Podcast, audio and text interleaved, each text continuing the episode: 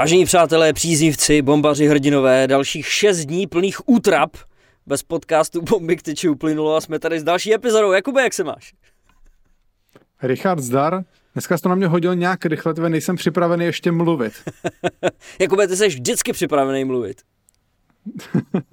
Nemám teď nabito, čekám tady, vidím ve scénáři jenom úvod Kučerov Audio Ration a jsem dost natěšený, co to bude. Tak já to jdu pustit, ne? Pust to. OK, snad se to zase nesekne jako posledně. Ne. Vážení přátelé, tohle je pokračování příběhu, a to ještě řeknu na začátek, jo, který mě donutil po tři čtvrtě roce něco poslat na Twitter. Byla to taky moje aktivita na, na Instagramu a tak dále. Ale líbilo se vám to. Tady je pokračování příběhu s Nikitou Kučerovem, popsaný krok za krokem. Here's Ryan McDonough back to the front of the net. Quick shot, score! Kucherov gets the goal. To je Kučerov. Oh boy, this is not a good sight. I did not Kucherov? see what happened. It is I didn't either. It is Kucherov. Oh, he's holding the left leg. Toto Kučerov je zraněný, víš? He's back. Nikita Kucherov will play tonight. Yeah, he is back. Kučerov nejžaněnej. Kučerov je už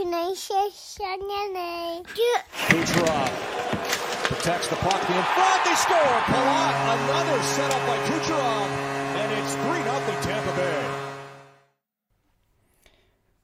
Takže takhle to vypadá, když Nikita Kučerov není zraněný. Už zase válí a dává nahrávky Ondrovi Palátovi. Chtěl bych vidět, jak jste to nahrávali, Richarde. Na kolikrát, na kolikrát to dal malý Ryšan? Vždycky na poprví. Na poprvý, jo, tyhle, ten, je, ten, má, ten to má v genech, viď, všechno. Tak on, on už si to pamatoval, jak jsme se o tom průběžně bavili. Počkej, takže, uh, takže ty jsi mu řekl, ale Richarde, nebo Ryšane, něco nahrajeme a řekl si mu, "A tak řekni o tom Kučerovi, že je zraněný a dal jsi mu mikrofon v puse, jo? Já jsem začal úplně tak, že jsem říkal, hele, Ríšane, co, co, je, co je Kučerov? Kučerov je zraněný. Takže on to jako na začátku vybalil sám a pak jsem mu už teda jako musel říct, že zraněný není. Tak na to zareagoval, že už zraněný není. A na, a na, co, si, na co si ho nahrával? A na iPhone.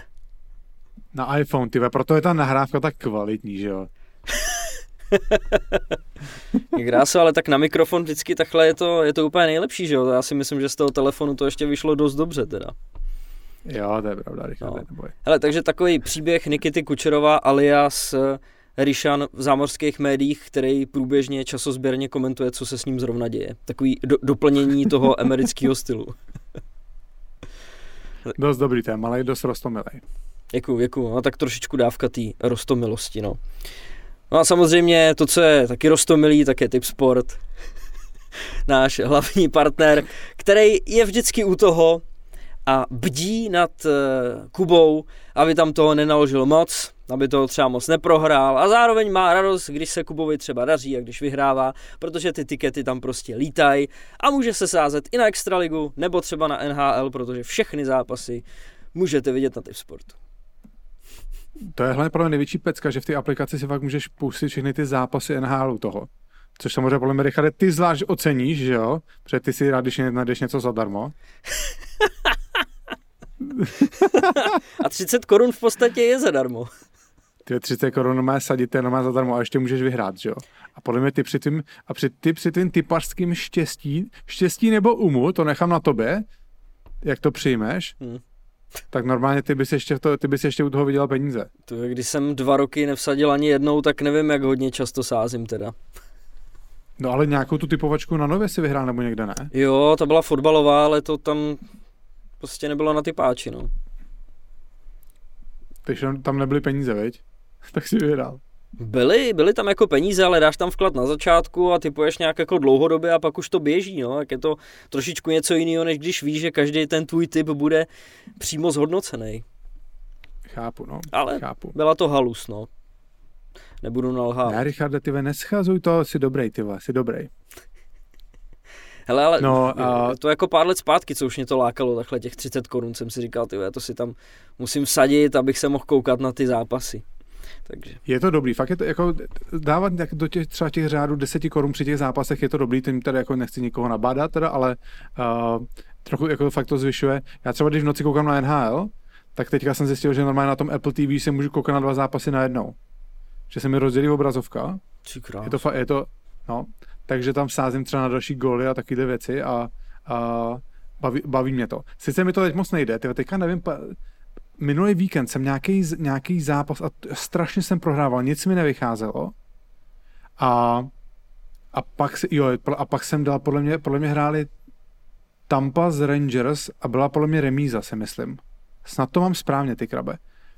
A u- vš- prohrál jsem podle mě třeba 700 za ten, za ten večer, že jsem tak jako po těch deseti korunách se mi to hodně rychle nabalilo. Tak jsem a dal jsem normálně, že Rangers vyhrajou nájezdy a vyšlo to. Tak jsem to okotil zpátky všechno. A od té doby jsem naprosto šílený. Uh, nevyhrávám, ale mám pro vás jeden hezký, podle mě dost dobrý tip. Teďka ve čtvrtek, k tomu zápasu se ještě dostaneme, já na něj jedu. Uh, navíc epizoda vychází ve čtvrtek, takže můžete hned si sadit a budete mít brzo výsledek toho typu. Hrajou Vítkovice na kometě. A já si tady, když se tady podívám na poslední vzájemní zápasy, tak v těch zápasech padá hodně málo gólů. Jo, posledních je raz, dva, tři, čtyři, pět zápasů. 2-1, 2-1, 1-3, 1-2, 3-2. Jo, takže tam fakt mezi nimi padá málo gólů a teď jsem tady měl ty kurzy a já a na, na, na to, že padne méně jak 3 gólů, je kurz 6,69, což je jako docela risk, ale podle mě, že padne méně než 3,5, což znamená, že padnou 3 góly, uh, nebo maximálně 3 góly, je kurz 4. A v tom mi přijde, že je hodnota. A nebál bych se k tomu dát, že uh, Vítkovice vyhrajou, na Vítkovice je kurz 3,06 na typ sportu v tuhle chvíli. Takže takový divoký typ. Sice, jako já mám pocit, Richarde, že typy na Plzeň a na Kometu mi vůbec nevychází teda. Vždycky sázím proti ním, lidi, co mi, fanoušci mi píšou, to, jak můžeš sázet proti mužům, za který si hrál, tak pak začnu sázet na ně a oni začnou prohrávat, jo. Takže normálně tím dávám polipky smrti. Každopádně, tady ten zápas se mi líbí v tomhle týdnu. Kometa Brno Vítkovice, dvojka za 3,06 a, a no, nebo neprohra Vítkovic za 1,74 a míň jak 3,5 gólu, to znamená, že padnou maximálně 3 góly za kurz 4. Hele, a já ti k tomu přiložím ještě takový další intro, jo. Dám ti k tomu předzápasové informace, k tomuhle z tomu typu. Kometa Vítkovice. Povídej. Protože my to musíme zmínit už jenom z principu kvůli našemu příteli Filipovi Neklapilovi, který nám to na Hero Hero trošičku naložil, že, jo. Že jsme Vítkovice v předchozím díle vůbec nezmínili. Přitom z posledních 15 zápasů by měli mít vůbec jako nejlepší formu v extralize. Jsou na pátém místě a to je podle předsezónních prognóz um, obrovská senzace. A my jsme o Vítkovicích neřekli ani slovo. Takže omlouváme se, a samozřejmě zmiňujeme to, ty samozřejmě už si odpovídal Filipovi, že má pravdu. Že nemá, že nemá bullet, jsem mu napsal. No, Ne, tedy mu, že nemá bullet, tak malý Ríšan. Že malý Ríšan bulí míň jak on. no jasný, asi jako ně, něco, něco v tomhle tom smyslu, no. Takže já jsem právě tu původně chtěl zmínit ten zápas na kometě a ty jsi mě v tomhle tom ohledu předběhnul, no. Zároveň samozřejmě mě taky těší to, že nejlepším střelcem Vítkovic je společně s Lukášem Krenželokem, taky Dominik Lakatoš, že jo. Já už jsem ten předchozí, předchozí díl chtěl začít tím, že tady máme nějaký úvod, vítejte, a Laky dával dva goly. To je to nejdůležitější, co se stalo. A nakonec jsem to neřekl a dostali jsme z toho naloženo. Takže jsem měl pro tebe připravenou otázku. Když v úterý porazili Plzeň 4-2 a dotáhli se tři body právě za Plzeň, jak to dopadne ve čtvrtek na kometě? No, uh, já jim věřím. Mají jako dobrou formu. Kometa teda v poslední době, v poslední době taky nehraje špatně. Dokázali teďka otočit ten zápas uh, v Litvínově, kde samozřejmě zastavu 1-0 jsem dával na Litvínov, dali na 2-0, říkám, to je jasný zápas, pak se podívám 2-3 prodloužení na zdar. Ještě jsem tam měl, že Peter Müller nedá gol. Bohužel všechny sázky jsou do 60 minut. Jediný Peter Müller sázka, že nedá gol, bylo uh, do rozhodnutí. No. Takže samozřejmě on rozhodnul v prodloužení, takže asi tak. Taková je moje fazona teďka. No, o tě, ohledně těch Vítkovic teda, Richarde, jo.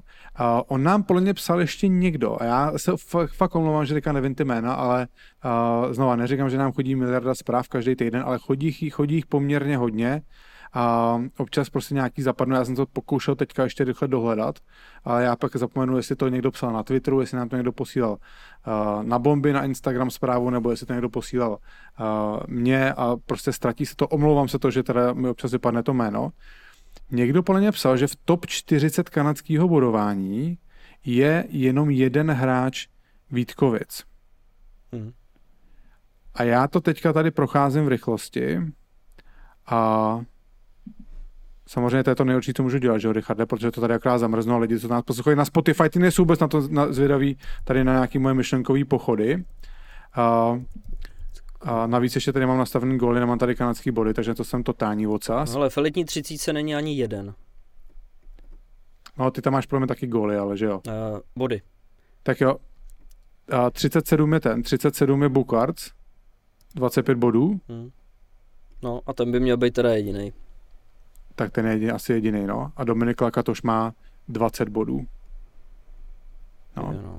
Takže to je... Uh, no ten jako pro 54. mě, že my, no, jako my tady, že jako, OK, je pravda, my asi dokážu to přiznat, že my se tady asi víc zaměřujeme třeba na ty mužstva, který uh, já víc sleduju, ano, asi, asi je sleduju, sleduju ty mužstva, kde jsem, kde jsem třeba působil, je to uh, Plzeň Kometa, je to Sparta, která samozřejmě má taky to pokrytí mediální uh, asi největší, ale musíme upřímně říct, že uh, nebo já teda řeknu, že jsem opravdu v životě nečekal, že by Vítkovice mohli hrát takhle, takhle nahoře a klobouk dolů, co s tím mužstvem letos dokázali udělat. Samozřejmě asi jako velkou, obrovskou roli hraje příchod Dominika Lakatoše, který já vím, že zase tady budeme opakovat prostě, ale podle mě je to fakt jako hráč, kterých už dneska moc není. Máme dneska třeba v dnešní době hodně takových těch technických hráčů, kteří jsou strašně šikovní, dokážou dát góly, což je Dominik Lakatoš taky, ale ten k tomu přidává ještě takovou tu vychcanost, takovou jako v pozitivním slova smyslu, jestli to se vůbec tak dá říct, takovou jako zákeřnost, uh, dokáže hrát i do těla, Uh, asi bych možná nechtěl, aby hráč, který je třeba takhle produktivní, uh, se tolik jako třeba angažoval v nějakých potičkách, aby se náhodou nezranil, ale samozřejmě k němu to, k němu to patří a zřejmě, nebo myslím, trochu si říct, že on to potřebuje k tomu, aby třeba se cítil dobře v tom zápase, i když třeba se mu úplně nebude v, tom, v tu chvíli dařit, dařit bodově. Jo, znamená, když projdeme uh, to mužstvo, tak tam prostě to je víceméně bezvěst. Jo. Tam pak za uh, hvězdy, se dají považovat prostě Robert Bukarc a Dominik Lakatoš. Um, a pak uh, jsou to hráči, kteří třeba některý mají něco odehráno v extralize, některý úplně uh, úplně nový. Je tam Petr Friedrich, který já si pamatuju, že jsem ho viděl asi tři roky zpátky za, uh, za juniory ve Vítkovicích, tak zažívám možná nevím, jestli z 12 body bych to úplně nazval jako průlomovou sezónu, ale určitě prostě uh, ta jeho důležitost v mužstvu uh, Vítkovic stoupá. Uh, Marek Kalus, což je podle mě docela jako zajímavý jméno, který uh, já mám pocit, že hrál ve Znojmě uh, tu Ebel ligu. Ještě tady radši podívám, abych tady neříkal, neříkal kraviny a uh, on dokázal být docela, já si pamatuju, že když přišel do, tý, uh, do Vítkovic, tak začal být, byl relativně produktivní jako v, v podstatě od první chvíle, co, uh, co, nast, co nastoupil. Uh, jo, hrál, hrál ve Zlíně, uh, teda ve Zlíně, ne, ne ve Zlíně, ve Znojmě, uh, potom v Linci a pak přišel do Vítkovic a podle mě to takový jako takový hráč vodněkud, který se tam ve Vítkovicích zase dokázal prosazovat. Uh, obecně se mi fakt jako docela líbí ty, ty hráči, který, nebo ty jména hráčů, který tam uh, ve Vítkovicích dokázali, dokázali přivést. Jo. Uh, Petr Chlán, třeba další hráč, který byl produktivní v první lize, uh, jo, dá se říct, že těch 12 bodů třeba zase není úplně moc, ale znova je to jeho první extraligová sezóna, tam potom bude důležitý, aby ty kluci udělali uh, takový ten další krok a prostě pořád, pořád, se, uh, pořád se zlepšovali. Jo. Ale uh, klobouk dolů prostě před Vítkovicema, co dokázali, na začátku sezóny se jim tolik nedařilo, ale dokázali se z toho zpamatovat a um, já je uvidím ve čtvrtek na kometě, protože my ten zápas shodou okolností vysíláme vysíláme na autučku, takže si tam budu moc hezky naživo zhodnotit ty moje typy na sázky. no vidíš, no. Hezky se rozpovídal, Jakube, o Vítkovicích. To dneska bude takový uh, ostravský speciál. Bude? no tak pokud o něm budeme mluvit celou dobu o Vítkovicích, tak bude. No a to už máme vyčerpat, já už, má, já už mám teda vyčerpán, a už tomu moc víc neřeknu. Z- Zmiňoval si Romana Poláka. A co jsem měl zmínit? No, mezi takový ty známější hráče nebo hvězdy. Toho jsem nezmiňoval. Já jakoby, podle mě to, to je třeba podobně, co jsme se bavili minule o Jakubu Nakládalovi, jo. Já si prostě myslím, že obránce, pokud prostě nemá, nemá tolik, nemá třeba hodně kanadských bodů, tak eh, myslím, myslím, že výraznější prostě roli vždycky hrajou ty útočníci, no. Hmm. A to nechci vůbec schazovat obránce, ale prostě myslím, že útočník ze své pozice má větší šanci Uh, nebo vlastně jako na první pohled je víc vidět, že, má vli, že může ovlivnit výsledek toho zápasu. O, pa- pár výjimek by se našlo, já vím, že jsem teď hodně ovlivněný tím NHL, jo, ale Ty vole, Richard je nabušený jako svině na NHL. Hele. Hele. Máme scénář a Richard má půlku v NHL. Podle mě ty, vole, ty přestoupíš a budeš dělat s Eichlerem a sejdou normálně ty uh, bomby v NHL, já to tady budu dělat sám. hele, v New Yorku Rangers eh, Adam Fox, Která pojď, Richard, řekni mi to, řekni nám to všechno. je to, je to nejproduktivnější hráč Rangers. S 630 body společně s Panarinem dohromady.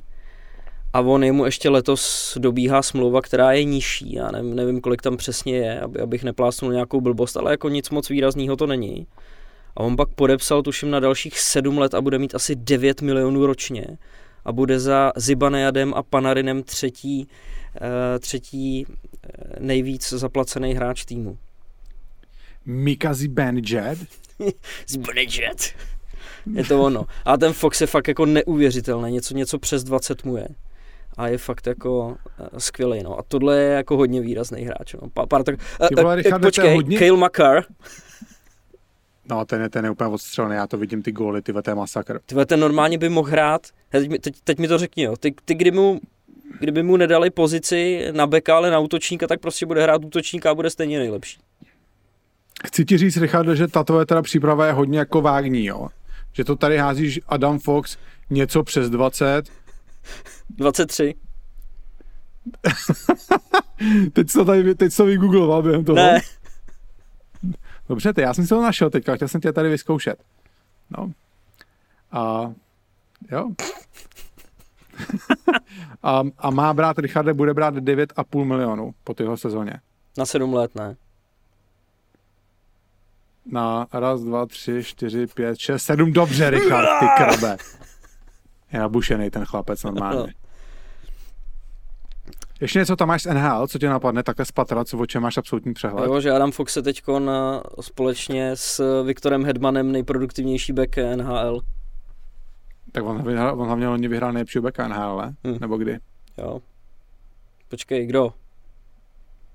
No kdo to vyhrál, Richarde? Tady, nic, hele, ať si dělají sami to NHL, ten hejda dám s tím. Ten Adam Fox vyhrál obránce roku loni. Fakt to, já jsem si říkal, tak on počkej, v té předchozí byl teda druhý. To je jedno, ne, Richard, nebudu se v tom motat. se do toho, prosím tě. Přesně. Nezamotej se do toho, prosím tě. Ty, ty mu umíš moc dobře. No právě, už to začíná, nesmíš se mě ptát, chápeš? Mám něco připraveného, přes ty mantinely nejdu. Ale ono ta, tam, Tak tam je nejhorší a určitě to tak máš taky, že ty se vždycky na nějaký zápas připravíš, máš toho hrozně moc, pak to třeba za týden zapomeneš podle mě, to si musíš furt obnovovat, já to tak mám. A ty se do toho tady, Richard, vždycky zamotáš, ale. Fakt, jak to? Ty to tady, ty to tady začneš sypat. ty si tak jako nadržen, máš to v sobě ty informace a v pohodě, pojď, hele, teď tady máš ještě nějaký NHL, tak pojď. Přesně. No samozřejmě pozitivní zpráva, protože náš přítel programu, další přítel programu, prožil debit v NHL a je to Lukáš Dostal, který byl Co bylo, velice, Richarde? velice vynikající eh, v zápase s Detroitem v dresu Anaheimu, protože díky 33 zákrokům ve své premiéře Dax vyhráli 4-3 po samostatných nájezdech. Takže obrovská gratulace k tomuhle klukovi, který byl v roce 2018 draftovaný. Ale vlastně to si ještě pamatujeme a rozebírali jsme to tady, že vlastně další sezónu ještě začínal na kometě, ale nedostal tam tak úplně velký prostor, jaký, jaký by potřeboval. A v podstatě byl poslaný jenom do prvoligový Třebíče a odešel do Finska. A přes Finsko vlastně pak se dostal do Ameriky. No a jak to dopadlo. Takže velká gratulace. Dostal za sebou má premiéru. Velká gratulace, Lukáš dostal, uh, myslím si, že nás poslouchá, nevím, jestli poslouchá každý díl, budu si myslet, že jo, ale je to při, samozřejmě přítel programu.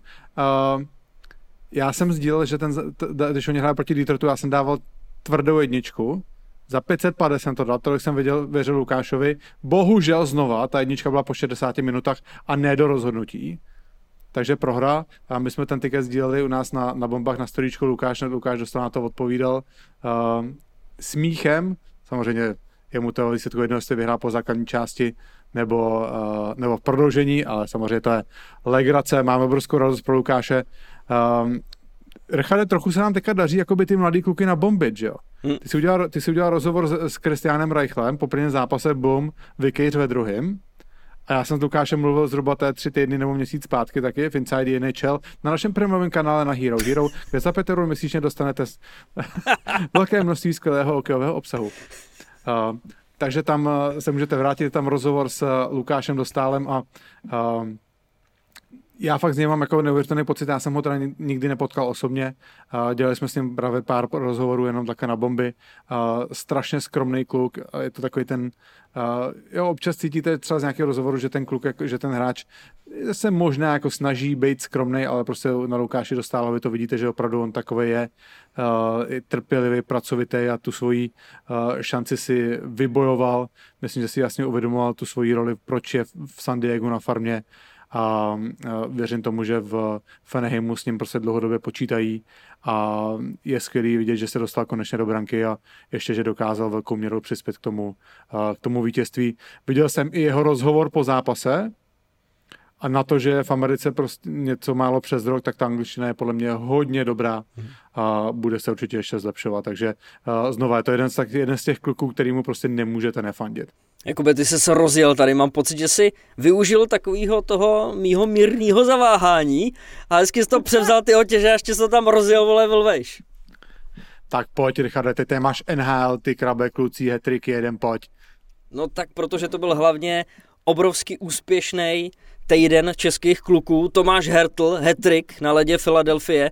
Spekuluje se, a to jsem tady otevřel před chviličkou, New York Rangers, tenhle ten tým, protože by o něj údajně měli zájem a zámořský hokejový expert Frank Seraváli ho dokonce typuje za nejžhavější zboží eh, toho přestupového okna, který by se mělo zavřít 1. Eh, března. A tak by teda konečně mohlo dojít jako k velký výměně mezi San Jose a New Yorkem Rangers. Každopádně Hertlík byl vyhlášený třetí hvězdou týdne, za což máme samozřejmě radost. Hodně jsme tady taky rozebírali, proč se nedaří Pastovi a že bychom byli rádi, aby se konečně rozstřílel, tak se to povedlo. Dával čtyři góly v posledních dvou zápasech, takže teď je horký jako kráva. No a Martin Frk, který byl z farmy poslaný do hlavního týmu a v téhle sezóně debitoval v dresu Los Angeles Kings a hned ve svém prvním zápase dával gól pak eh, odehrál i druhý zápas. Ve obou těch zápasech byl nejvytěžovanějším hráčem v přesilovkách, což mi jako přijde super, že dostává tuhle důležitou roli hned od samotného začátku, ale bohužel třetí zápas zatím nepřidal, protože byl odeslaný do karantény, je na covid protokolu, bohužel stejně jako Kristiana Reichl, takže Omikron úřaduje dál. Ale českým klukům se dařilo. No podle mě na covid protokolu je tři čtvrtě ligy dneska, ne tam v Americe. No, ta, která tam byla, tak se vrací a ta, která nebyla, tak tam je. Richard, jenom maličkost. Uh, trade deadline uh, je 21. března. Hmm.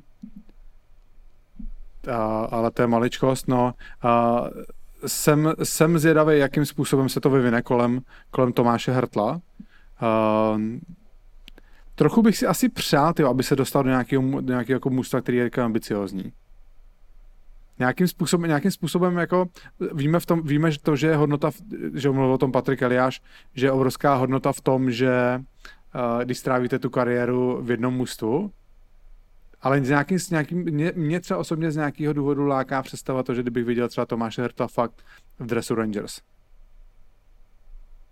A uh, je prostě jako, já si pamatuju, já jsem byl na hokeji v San Jose dva roky zpátky to je podle mě, když jsem tenkrát byl s mým kámošem Štěpánem, jsme byli za, za, Andrem, za Andrem Schustrem v Americe, tak jsme se byli podívat na zápasu San Jose Boston a, a tam teda Tomáš Hrtem mám pocit, že nedal góla, ale byl jako ve všech důležitých okamžicích byl na ledě. Uh, fakt si si ho všimnul, uh, strašně jako výrazný, silný v osobních soubojích. On vypadá tak jako, že hůř bruslí, ale to jsou taky ty větší hráči, že oni nevypadají, že úplně lítají po tom ledě, ale prostě on jakoby není, není jako opticky rychlej, ale samozřejmě na tom ledě, na tom ledě rychle je a uh, přijde mi, že se prostě zlepšuje každým rokem a, uh, a zároveň bych prostě chtěl vidět trochu ho jeho v jiném, v jiném dresu, no. No a Martin Frk je podle mě strašně jako zajímavý jméno. Já, když jsem, když ho povolali do NHL, tak uh, jsem jako to viděl na Twitteru a, a strašně fanoušků Los Angeles jako z toho měl radost a psali, že doufají, že, že ho nechají hrát přesilovky a uh, on dal hned jako v prvním zápase góla. Já mám pocit, že loni taky na, tam vyběh hned první zápas a jestli tam dal dva góly, nebo nějak tako taky dal na začátku, na začátku góly. Uh, samozřejmě, jakoby já jsem ho moc krát neviděl, on podle mě se myhnul někdy v nároďáku. Na nějakým podle mě mistrovství nebo na něco, na, ně, na něco jel a teď si nejsem, teď si nejsem uh, jistý, co to přesně bylo. Jsem jak Richard tady normálně, tady tápu. tak se do toho nezamotávě a nechod do takových detailů. Přesně tak, Richarde, přesně tak. Uh, tady 2017, 2018, tady má tři zápasy za národák uh, po sezóně v Detroitu. Nevím, jestli uh, to třeba bylo před mistrovstvím, že se třeba na to mistrovství potom nedostal, jak, nebo jak to s ním bylo, ale uh, on má samozřejmě kanon jako prase, což je vidět, jako když se podíváte na nějaký jeho goly, který dával. Uh, ale zřejmě něco málo k tomu tam prostě chybí, aby byl plnohodnotný uh, NHL hráč. No. Uh, je to, je to škoda, na druhou stranu já jsem koukal, on má, on má vlastně těch 750 tisíc minimál, minimum, minimální plat v NHL a stejný peníze bere i na farmě. Hmm. Jo, což je vlastně jakoby takový náznak toho, že, že s ním Los Angeles jakoby v tom širším kádru uh, počítají. No. A na farmě má znovu jako výbornou, výbornou sezónu, v podstatě se tam zlepš, zlepšuje rok od roku. Um, teď je otázka, jestli prostě dokáže proniknout natrvalo uh, a získat si to stálý místo v NHL. No. Jo. Ale k tomu, já se vrátím ještě k Hrtlíkovi, jo, že tam jsou ještě docela, docela zajímavý témata. Um, když se tady bavil o tom, že on je v tom týmu spokojený a že mu to tam funguje a že mu to šlape, tak to si myslím, že může být jediný takový risk. A jestli to i hráči pak mají v hlavě, uh, protože pokud by on odešel někam jinam, tak se taky klidně může stát, že tahle ta jeho forma bude dolů, že jo? Nebude se mu tam dařit, nebude tam spokojený, prostě nikdy nevíš, co s tebou udělá ta změna prostředí. A když tady očividně to není jenom vyloženě tím, tím týmem, ale tím, že se tam s rodinou zabydlel, že tam mají hezký barák, že se jim tam prostě líbí, že tam všechno funguje. Najednou nevíš prostě, jak si sedneš s těma klukama v šatně, kolik dostaneš místa, že jo, teď najednou ho budeš počítat vedle tělen z těch hráčů, jako, jako je Panarin, Zibanejad, jo, jestli do toho můžeš počítat tyto obránce. Zibanejad. No, Zibanejad se to čte, ale to je jedno. jo? No, ale, ale je, to, je, to, je to zažitý nějak, že jo. No, tak, takže tak, jako no, že by si tím mohl v úvozovkách zkazit kariéru. Ne, nemyslím, že si zkazí kariéru, to si v žádném případě nemyslím. Podle mě je tak dobrý hráč, že se dokáže adaptovat. Ano, je pravda, co říkáš ty, že prostě má si, si v mužstvu, kde máš zažitou svoji roli a šlape ti to tam. Ale no má drcha, to není prdát. Já tady otevřel, já tady otevřel Elite Prospects jeho stránku a vyskočil tady pop-up window, uh, pop-up okno uh, na uh, má San Jose tréno, tradovat Tomáše Hrta teď nebo ještě počkat? Ale to je kvůli tomu, že jsi, že jsi si rozkliknul Hrtlíka, viď? Jo, ale to, ale to, je, to, mají, to, je, to, je to vtipný. Je to vtipný, no. Oni to mají k těm no. hráčům, ono to tam vyskakuje automaticky tyhle ty články k ním právě. Jasný, no. No, uh, jo, to, je, Richard, je hodnota v tom, že on je v tom San Jose, má tam svoji zažitou roli uh, v tom mužstvu a a prostě je v ní komfortní a dokáže v ní, dokáže v ní sbírat body. Jo? Na druhou stranu si myslím, že prostě on je fakt tak dobrý, že a, by ty body dokázal sbírat i jinde. Ano, může se stát, že mu to někde jinde nesedne. Jo, že třeba bude muset potom jít o dům dál někam a tam třeba zase najde, najde líp jako tu svoji pozici. Jo. To se stát může, ale znovu, já si myslím, že Tomáš Hertl je natolik prostě dobrý, že, že, by se dokázal, že by se dokázal prostě bez problémů, bez problémů prosadit. Hmm. A navíc si myslím, jestli, že nějaký musto pro něj vytraduje, nebo, nějaký, se ho, nebo ho získá, tak mu dají dostatek prostoru na to uh, a prostě on díky tomu prostoru ty body bude, bude sbírat. Hmm, Jo. to jo, no. Takže to je, to je věc, který bych se prostě já asi vůbec, eh, vůbec právě u hráče, jako je Tomáš, to nebál. Ještě víc jako k tomu, když eh, je mu jen teprve 28 let. A taky si úplně, taky věřím tomu, že chce něco v té kariéře vyhrát.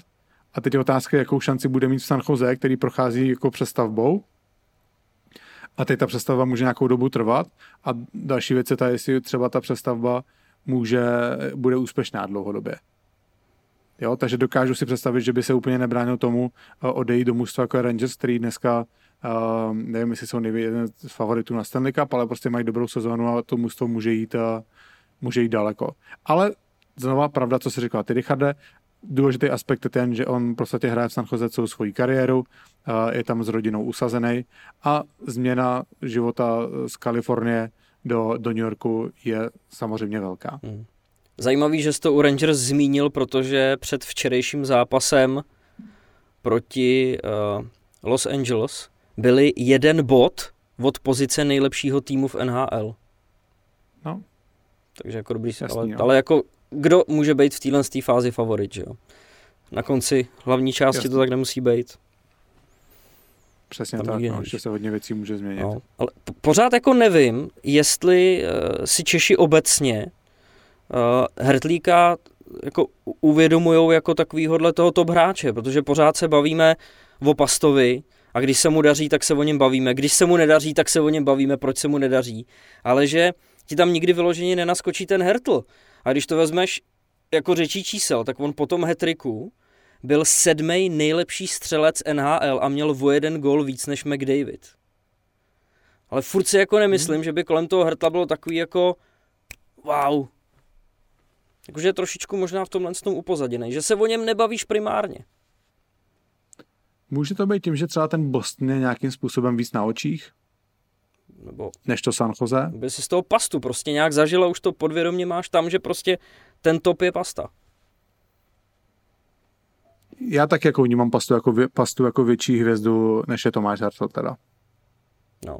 Ale tím, jako, tím nechci v žádném případě schazovat Tomáše Hertla, podle mě, protože on je jako uh, nejlepší hráč v tom San Jose. Mhm. A o kolika českých hráčích může říct, že jsou nejlepší hráči mužstva. No. Jako o českých? Přesně. No. Tak je to taky těžký, záleží v jaký konkurenci seš, že jo. Protože... No jasná, tak, tak, to, tak, tak jako kdo je nejlepší hráč mužstva, že jo? Mhm. Hele, když si třeba vezmeš ok- Ondru Paláta, tak ten si myslím, že jako tam má hodně nakročeno, ale zase bojuješ s takovýma lidma, jako je Kučerov, jako je Point. Ale jako je, v- je, v, je v té elitní formaci, no. B- Pastrňák taky, že jo, s Maršándem a s Bergeronem taky elitní formace, takže jako ne nej, jako- nejlepší, ale jeden z nejlepších, no. Je to o té konkurenci samozřejmě, kolem, jaký máš ty jméno kolem sebe, ale no, jako jsou prostě ty jako dva, tři další možná český hráči, u kterých bys možná nějakou tu argumentaci jako mohl aspoň zkusit, nebo bys to mohl svést na to, že třeba mají konkurenci v mužstvu ty jména, že jsou velký, no, ale Paradoxně třeba Jakub A- Voráček, ale napadlo by tě to teď na první dobrou? Měl by to být stěžení hráč, že jo? Po tom přestupu do Kolumbusu. no, jo, ale asi jako, no, z nějakého důvodu třeba u Kuby Voráčka mi přijde, že už jako a on není starý, podle němu je třeba 32, ne, on není, mu zase není tolik, nebo ještě dokonce méně. 32, no, trefil to. No. No, uh, jo, to, to, to, to vnímání je samozřejmě jako strašně zajímavý, no. Jak, jak si jakoby podvědomě toho hráče někam, někam zařadíš a pak ho tam prostě máš a, a víceméně jakoby hledáš jenom na ty informace, které tě utvrdí v tom, v tom uh, názoru nebo v tom zařazení, kam si, kam si ho dal, no. Mhm. Ale tak samozřejmě jakoby v tom, v tom Kolumbusu třeba, kde je Kuba Voráček, tak tam je jako uh, Patrick Line by měl být jako největší hvězda, že jo. Hmm. Ale ten je podle mě úplně uh, že úplně to na tom není úplně dobře, ne, letos. No, myslím si, že něco takového tam bylo, no. No, 14 zápasů, 12 bodů, on asi bude, on asi bude zraněný, no. No, Kuba Voráček samozřejmě jako první v produktivitě mužstva, no. Samozřejmě to, že má jako za 33 zápasů jeden gol, 24 nahrávek, To je anomálie hodně velká. to je velká anomálie, no. Um, ale jako tak asi tam je samozřejmě jako největší hvězdou asi je ten, ten Zach Wierenski obránce, že jo? Hmm. Ty podle mě mají největší, největší výplatu. Pak je to takový jako mužstvo, mužstvo bez zvěst, no, a Kuba Voráček je tam jako větší jméno, no. Ale a máš taky zafixovanou takovou tu informaci, která prolítla médiama, že Jakubovi Voráčkovi se teď po příchodu do Kolumbusu daří víc a že ho to oživilo, že ho to nakoplo a že to pro něj bylo dobře? Richarde, ty, ty jsi nabitý na to NH, pojď řekni nám to všechno, ty vole.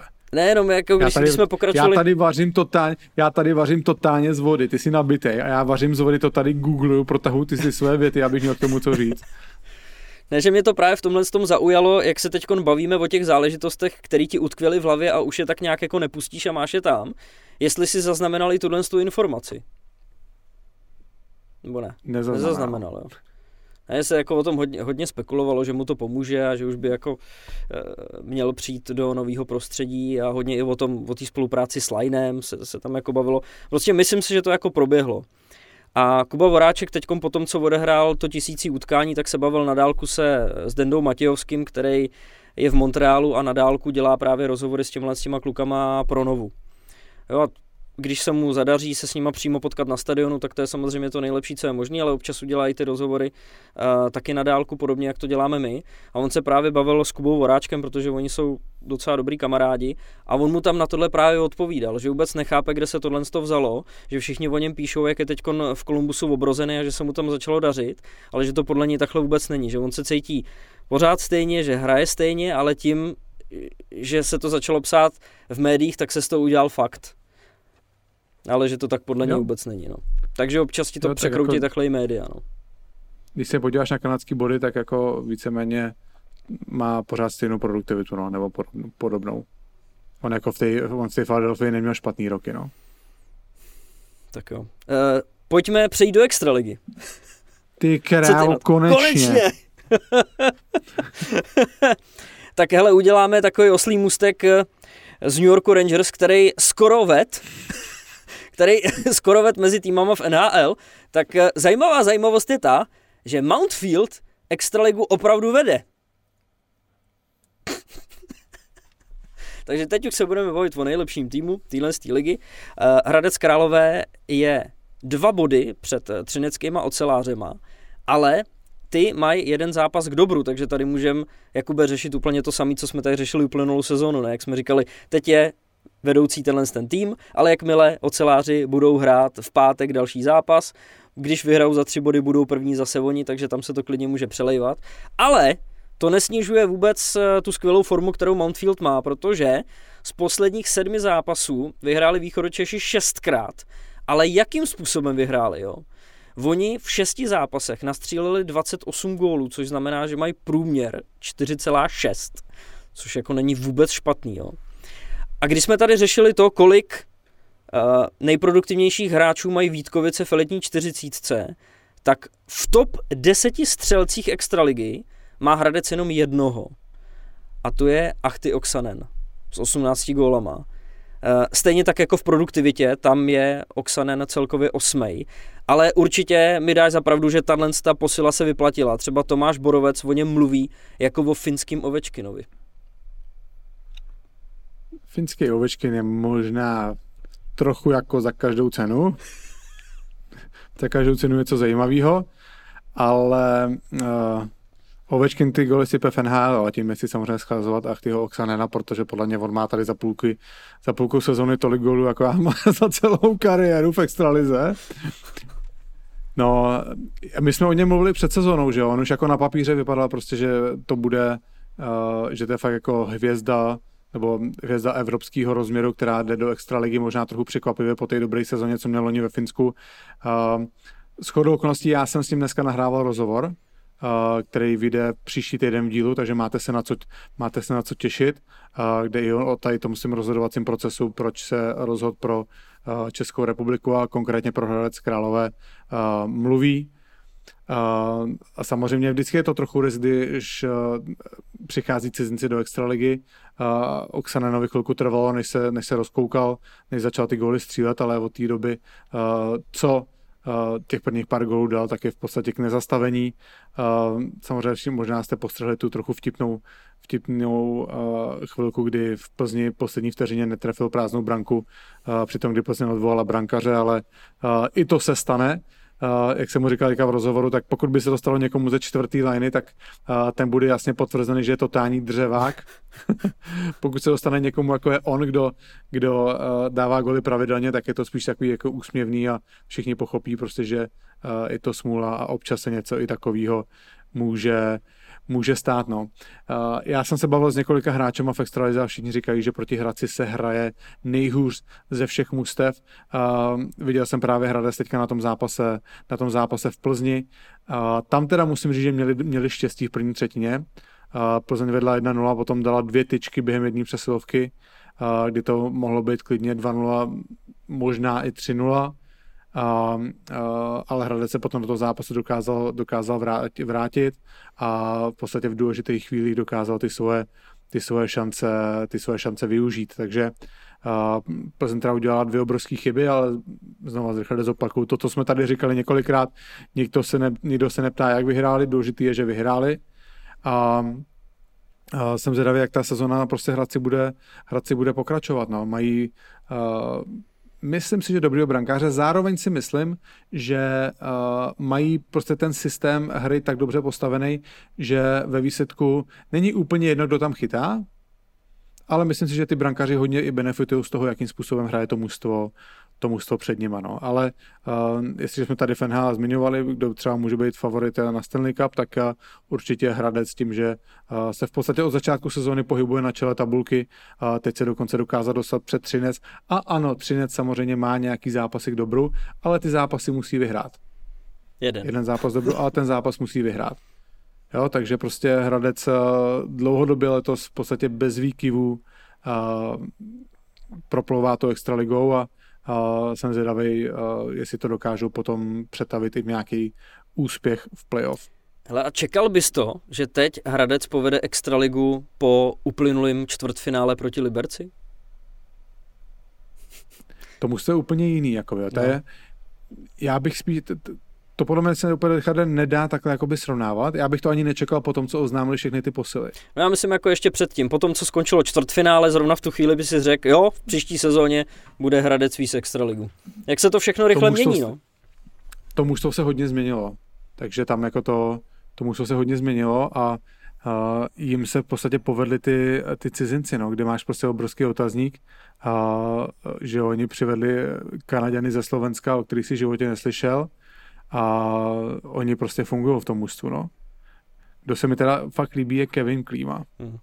Takový malý jako raťafák, prostě dokáže dát gola, takový nepříjemný, jo. No, jako ten se, ten se mi líbí. To je podle mě hráč, který by si, kterýho by si chtěl mít v mužstvu, no. A který by si chtěl vzít do podcastu. A on, on neumí česky, podle mě. Já nevím, který z těch dvou, tak to bude teda asi, asi druhý, ale psali nám taky, že ten jeden už jako mluví jako výborně česky. Jo, já mám Kevin, pocit, že jsem viděl nějaký, ty, nějaký rozhovory s tím Kevinem Klímou a on odpovídá anglicky, ale nejsem si, hmm. nejsem si jistý teďka. Já si jako zahraju na tebe, někdo mi právě posílal záznam videa eh, z webu Mountfieldu a tam normálně mluví úplně v pohodě česky, takže už se kluci nebo okay. jeden z nich jako výrazně zlepšili. Že by to tak na... možná, mám špat, možná mám špatnou informaci. A možná si nebyl jeho lektorem češtiny no. pod Bílou věží. Jo, Jo, prostě samozřejmě, když koukám, koukám na ty statistiky, jako, že, jo, že oni vemou uh, z nějakého důvodu teda v Hradci uh, dokážou schánět praváky beky ofenzivní. Jo, do, rok zpátky nebo kdy tak měli tam v jednom ústu najednou prostě Filipa Pavlíka uh, s Petrem Zámorským, uh, k tomu tam ještě jim samozřejmě trochu spadl klína Filip Hronek. Jo, co se říká, že nejvíc ceněný zboží je pravák ofenzivní back, tak oni nemají problémy tam prostě schánět a vytipovat si. No, mají pořád Filipa Pavlíka, mají Jeremyho Blaina, který podle mě je po Čerešňákovi nejproduktivnější, druhý nejproduktivnější obránce extraligy. A, a přivedou prostě Graham McCormack, který já teďka se, se, samozřejmě zase to uh, tady vygoogluju. Uh, ale podle mě no, jako, oni, to je prostě neuvěřitelné, oni vemou uh, 31. prostě Kanaděna z, z Michalovců, jo, říkám to správně, z Michalovců ze Slovenska, no a on tady zase udělá 38 zápasů, 24 bodů, no. Hmm. Prostě hradci se, hradci se povedli, povedli vytipovat ty posily, no. Zajímavé mě, jakým způsobem je třeba našli, jestli je to otázka štěstí, nebo jestli je fakt měli tak dobře vytipovaný, ale znova, nikdo se neptá jak, no. Přivede si je do mužstva, sadili na ně a, a oni jsou produktivní, takže klobouk dolů před tady, tím, před tady těma tahama hradeckého vedení. No jasný, no. Jenom eh, ofenzivní beky praváky tam nesmíš mít ve chvíli, kdy tam máš trenéra Vladimíra Ružičku, že, že to už jsme tady taky řešili. Uh, Richard Pichlavej. To, to není nic pichlavého, to byl fakt, že prostě Zámorský nenašel takový uplatnění, jaký v Hradci potřeboval v tu chvíli, co tam bylo, že jo. Protože Ružička zastával prostě jiný styl, no. A je to, nic, bez emocí. Fakt, that's a fact. Kubo, věděl jsi, že stejně jako Milan Gulaš už je v klubu střelců, to znamená přes hranicí, nad hranicí 250 gólů Lukáš Pech, který má 248 gólů v extralize, k tomu dva góly v nároďáku a potom, co dával dva góly na Spartě, tak se do tohohle z toho exkluzivního klubu zařadil. A protože dneska, kdy my nahráváme, což je úterý, Budějovice přivítali na svém ledě Liberec, tak se odehrál slavnostní ceremoniál, kde si Pecháček eh, s Gulim převzali ocenění. No a jak se sluší a patří při takových zápasech, tak nejdřív to vypadalo, že Liberec přejedou, nakonec to teda bylo docela těsný, 5-4, no a Guli dával gól, aby to oslavil tu plaketku. Oni dostali oba dva ty plakety za nejlepšího střel, za, ty, za ten klub střelců? Jo, byli tam tak jako vedle sebe a dostali nějaký kytičky a cedulky a tak. A to je, co, co to je? To je, 200, to je 250 gólů jo, součtu mm. ligy a nároďáku? 250 je dost. je, no. to je hodně. No, jo, jsem řekl, gratulujeme Lukáši Pechovi, no, taky možná, když řešíme tady nějaké překvapení, uh, taky si myslím asi, že málo kdo čekal, že se mu letos bude da, také dařit uh, v Budějovicích, ale znovu ukazuje, že ještě prostě nepatří do starého železa, Uh, on vždycky byl takový jako rychlej pohyblivý, což samozřejmě uh, je pozitivní, že s tím přibývajícím věkem uh, úplně nespomaluje. A k tomu samozřejmě přidává ještě ty zkušenosti a hlavně tu, jakoby to hokej, tu hokejovou, hokejovou inteligenci, kterou má opravdu vysokou a uh, gratulujeme tady k té metě. Znova 250 gólů je hodně. No a držíme mu palce, ať mu to ještě vydrží. Já si myslím, že má smlouvu ještě na další dva, na další dva roky, takže a ještě má docela dost hokeje před sebou. Držíme mu palce. Tak eh, můžeme se ještě tak trošičku vrátit k mistrovství světa do 20 let, k juniorskému šampionátu prostřednictvím Kuby Konečnýho. Já neříkám to náhodou, protože s ním dělal Kuba rozhovor, velice zajímavý a tam se v podstatě dozvíme něco jako o tom turnaji obecně, o těch opatřeních, ale samozřejmě i o cestě zpátky a o tom vysazení z letadla. Takže já se na to moc těším, protože od teď už nebudeme muset spekulovat, od teď už prostě budeme vědět, jak to tam bylo. Richard už tady nebude rozžít své konspirační teorie a už bude vědět, jak se to opravdu stalo. um, my jsme tenhle ten rozhovor chtěli vydat už minulý týden, ale bohužel původně Kuba mě přijít za náma do studia, ale nakonec Nakonec to nevyšlo, protože tam nějakou, nějak času, to asi je, je jedno proč. Uh, takže jsem ten rozhovor tom s Kubou nahrával, nahrával přes Zoom a uh, Kuba mě teda Richarde fakt hodně překvapil, tím, jak, jak jako dobře mluví na to, jak je mladý. A, a bylo to docela zajímavé povídání. I taková zajímavost, že on jako rodák z Brna jakým způsobem se dostal na Spartu, což na což jsou v Brně vysazený, takže i na to jsem se ho ptal a samozřejmě vyprávěl celém tom mistrovství, jak, jak to tam všechno probíhalo a hlavně teda, aby konečně Richardovi tady vysvětlil, co se vlastně stalo v tom letadle. Takže nebudu to prodlužovat, tady je Kuba Konečný. Tak vítám tady uh, dneska speciálně hosta dnešních bomb Kubu Konečního. Kubo, vítej v podcastu Bomby k tyči. Už si se stihnul aklimatizovat po příletu z, z Kanady? Uh, tak ahoj, díky za pozvání. Uh, úplně si myslím, že ještě ne. Uh, první den byl docela v pohodě tady v Česku, ale teďka, jak je to den ode dne díl a díl, tak se mi zdá, že je to horší a horší. Dneska jsem stával ve tři ráno a pak už jsem neusl, takže, uh, takže asi tak, no. Z té Alberty to je 8 nebo 9 hodin? Uh, to já ani nevím, já myslím, že jsme letěli nějak tak 8 a půl, 9, no. A, jakoby, a časový posun? Časový posun tam byl 8 hodin. 8 hodin to je teda, 8 už je hodně. A když jste, a když jste přiletěli do té Kanady, tak měl jsi problémy, že jsi třeba vstával brzo? Jo, měl jsem to nějak podobně, jak to mám teďka, no, že jsem, že jsem usínal třeba okolo 8 a, a vstával jsem, vstával jsem okolo druhé, třetí, no. Že první den tam jsem vstal asi ve tři ráno a pak, pak už to bylo lepší, pak v pět, v sedm a, a pak už jsem se na to zvykl, no. Jsi byl natěšený, viď? Jo, jo. No a no. Kubo, tebe, tebe uh, v létě draftovalo Buffalo. Byl jsi tam v létě na nějakém kempu přípravným pro nováčky? Nebyl, nebyl jsem tam ještě, ještě jsem se tam nedostal, protože se to dělalo teďka skrz ten covid jenom pro hráče, co hrajou tam uh, v té, v té CHLC, na, na té, Jasný. té Kanadě nebo v Americe, tu juniorskou, takže jsem se tam nedostal, no, ještě. Tak určitě to tě, to tě brzo čeká. Předpokládám, že s Lukášem Rouskem jsi asi v nějakém kontaktu, ne? Uh, ty, abych pravdu řekl, eh, moc jsme se nepsali, uh, ale jako vím, že, vím, že tam je pod smlouvou, akorát se, se tam zranil a musel jít na operaci, takže vím, že teďka uh, je v nějaké fázi, uh, fázi fyzio a, a dostává se zpátky do tréninku. No. Jasný. Hele, Kubo, první, než se dostaneme k těm dvacítkám, jo, prosím tě, mě zajímá, já jsem teďka koukal na tvoji stránku na Elite Prospects. V první jako chvíli jsem si říkal, jak se kluk z Brna může dostat do Prahy na Spartu. To byla první věc. Ale když tady ještě pak vidím, že ty jsi šel přes Žďár nad Sázavou, Jo, co se, jo. tam, co se tam dělo v těch letech, prosím tě? Jo. Často se mě na to lidi ptají a vždycky se bojím, že lidi v Brně mě za to ukamenujou.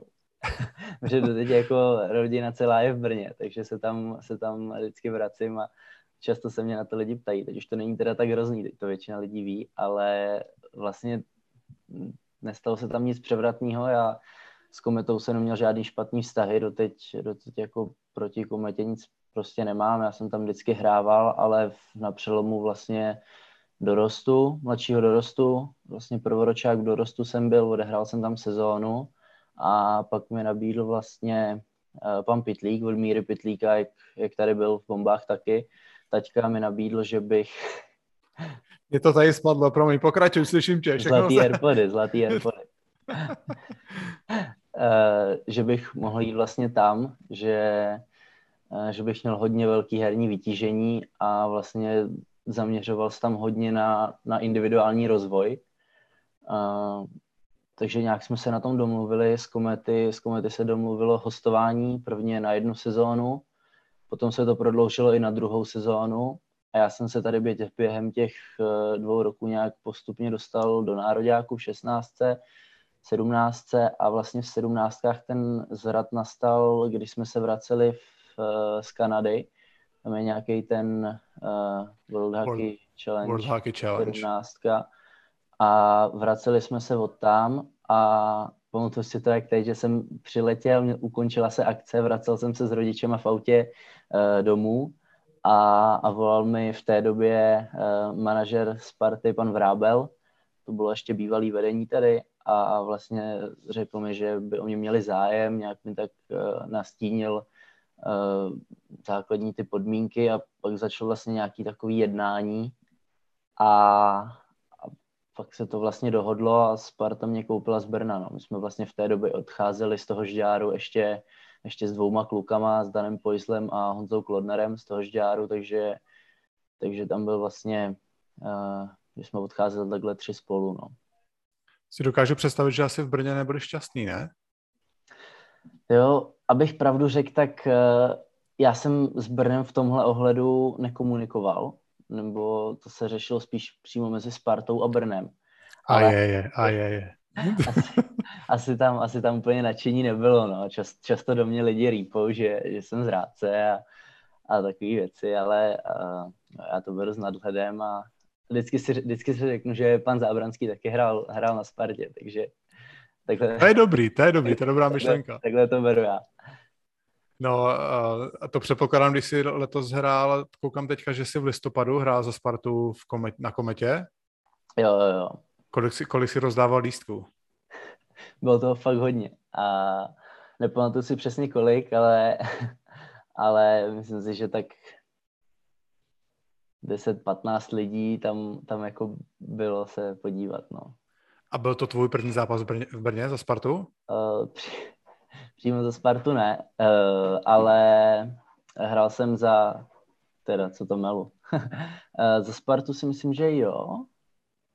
Za Ačko určitě, to bylo takhle Jasný. před divákama první, ale nevím, jestli za juniorku jsem tam hrál. Možná jeden zápas za juniorku aj. Jenom, jinak jenom předtím, předtím, když jsem byl v tom žďáru, tak jsem tam za juniorku, myslím, dvakrát hrál v Brně. Jasný. Takže tohle To není takový že? Největší zážitek, no. Fakt jsem se na to těšil. Jediné, co tak mě mrzelo, uh, mrzelo, že, že tam nemohlo být eh, 100% jako lidí v té době už, myslím. Že to bylo už nějak v té době omezený.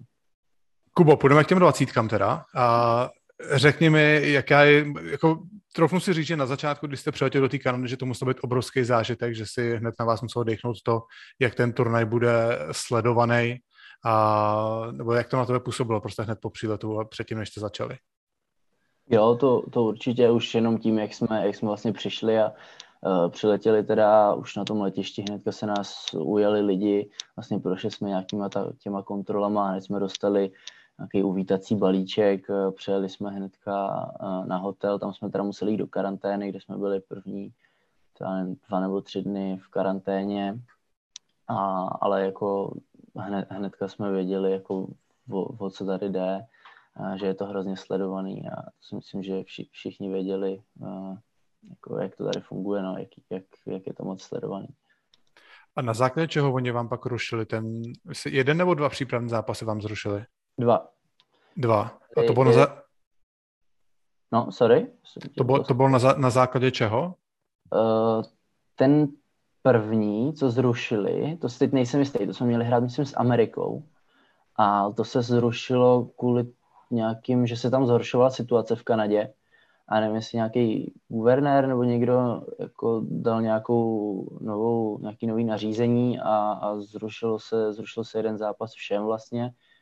A, možná kecám, se nejsem 100% jistý, ale myslím, že ně, něco takového se říkalo, že, že se to Hmm. ruší prostě všem, že je povolený jenom jeden zápas pro všechny ty týmy před, před tím mistrovstvím a, a pak jsme teda se dozvěděli druhý den, že, že budeme hrát s tím Švýcarskem, tak jsme se už na to připravovali, tréninky k tomu směřovali všechno a, a ten den, den toho zápasu ráno normálně jsme vstali, šli jsme na rozbruslení, uh, ukončilo se rozbruslení, uh, sešli jsme se v kruhu, trenér nám říkal poslední detaily a, a najednou, najednou úplný ticho. Pan manažer si zavolal uh, hlavního trenéra, co tam řešili a, a potom nám vlastně oznámili, že, že jsou Švýcaři pozitivní, takže hrát nebudeme, takže se udělala úprava a pokračovali jsme v tréninku. No. Dostali jste naloženo pořádně. Jo, zahráli, zahráli jsme si mezi sebou no, na, na, Jo. celý. No. A, Kubo, potom a, ty letos hraješ stabilně Extraligu. A, dokážeš takhle po té zkušenosti, když vím, že to byly jenom dva zápasy, a, dokážeš jakoby říct třeba v čem je největší rozdíl potom třeba, když jste hráli proti takovému mužstvu, jako je Kanada? Hmm, To je určitě asi v rychlosti, jak je to, jak je to hřiště menší.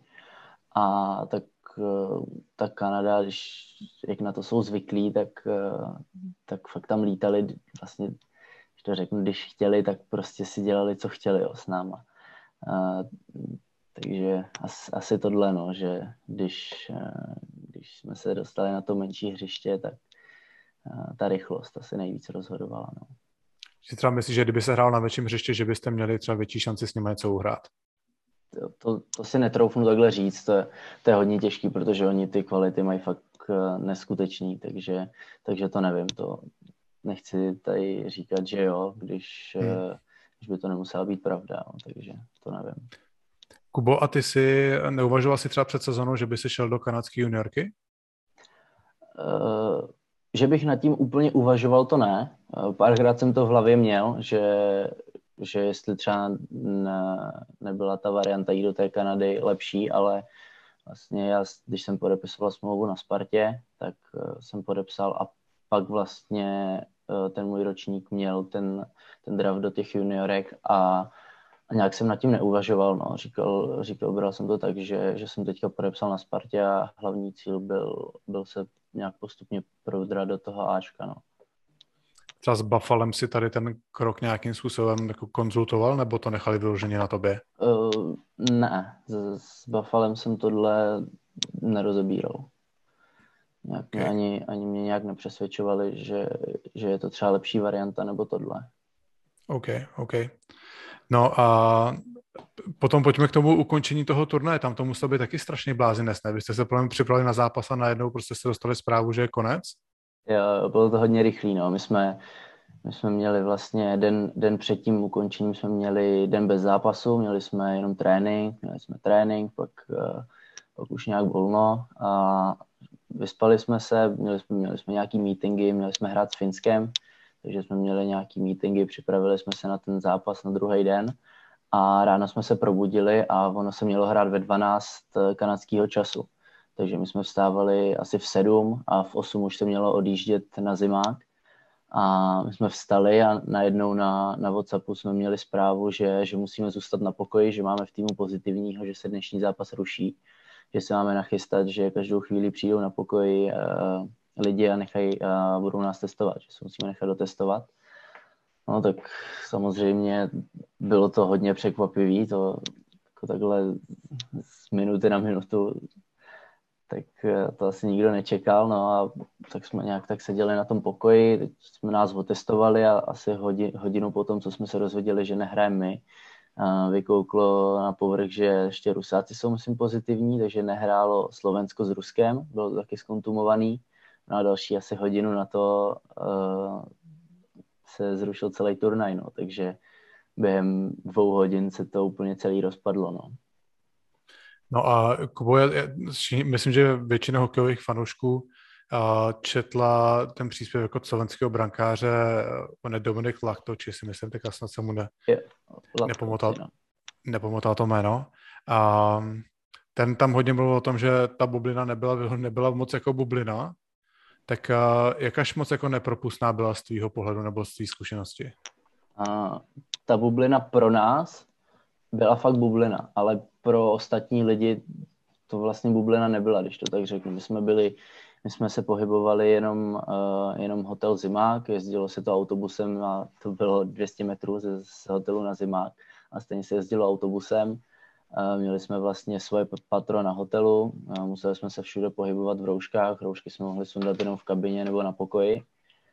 A, a takhle to vlastně fungovalo pořád, takže pro nás to bylo hodně striktní, ale ostatní lidi do té bubliny fakt chodili jak chtěli, že my jsme prostě na hotelu, třeba když jsme jeli výtahem eh, dolů, aby jsme se dostali ven, ven z hotelu a přejeli autobusem na zimák, tak eh, normálně jsme měli normální lidi, co tam prostě bydleli na tom hotelu, a procházeli si tam po tom hotelu, jak chtěli, no. takže, takže v tomhle to, to bylo takový divný.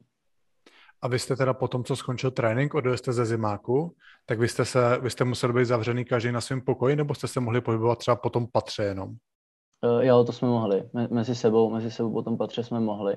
A ještě jsme měli jednu místnost vlastně dole uh, pro pro jenom nás Čechy, kde, kde jsme měli všechny jídla a, a meetingy. No. Takže to, to musí být taky jakoby strašně náročný, když se celý den jenom povaluješ, ne? Já bych jako třeba zpětně, já jsem potřeboval před zápasem, den před zápasem jako se aspoň trochu hejbat, jít se někam projít. Vždycky, když jsem se někde válel celý odpoledne, tak jsem druhý den byl úplně kožený. Jo, jako byl, je to nepříjemný, ale ty podmínky byly úplně pro všechny stejné, takže tam se není na co vymlouvat, ale je to tak, no, tak taky na to asi nikdo není zvyklý prostě být celý den na tom pokoji, ale ten program byl takový, že my jsme nějak ten trénink eh, třeba ráno, ráno jsme měli, vstali jsme, já nevím, v 8, 9 se odjelo na zimák, měli jsme nějakou rozcvičku od 11 do 12 let, pak každý hodinu pro sebe. V jednu jsme třeba odjeli, přijeli jsme na hotel, dali jsme si oběd, pak jsme měli nějaký dvě hodiny třeba polední klid, svačina, nějaký meeting, večer potom nějaký čas, jsme s klukama třeba si zahráli karty nebo něco, koukli na film a, a, a večeře a spát, no, takže nebylo to tak hrozný, ale určitě to není jako den podle představ, no. Jasný, no. No a teda potom, co se ten turnaj ukončil, kolik tam bylo dní předtím, než jste se dostali domů? Nebo než jste, než jste původně měli letět domů, k tomu, co se stalo, se ještě dostaneme? Uh, bylo tam, dva dny jsme byli jenom na hotelu, že jsme vlastně nic nemohli, byli jsme, když to řeknu, zase v karanténě. A, a třetí den jsme ráno vstali a při, přejížděli jsme autobusem do Calgary, kde jsme měli letět. OK, a tak to se, co, se ta, co se tam stalo? Protože jdou samozřejmě zprávy o tom, že, uh, že, že Rusové tam prostě dělali nějaký nepořádek v tom letadle a celé letadlo bylo vyklizený a potom vy jste, vy jste to odnesli tím, že jste měli stejný mikiny. Rusové vydali pro, prohlášení, že ten bordel jste dělali vy a že tam že to je opačně. Takže ty nám tady teďka řekneš, jak to opravdu bylo.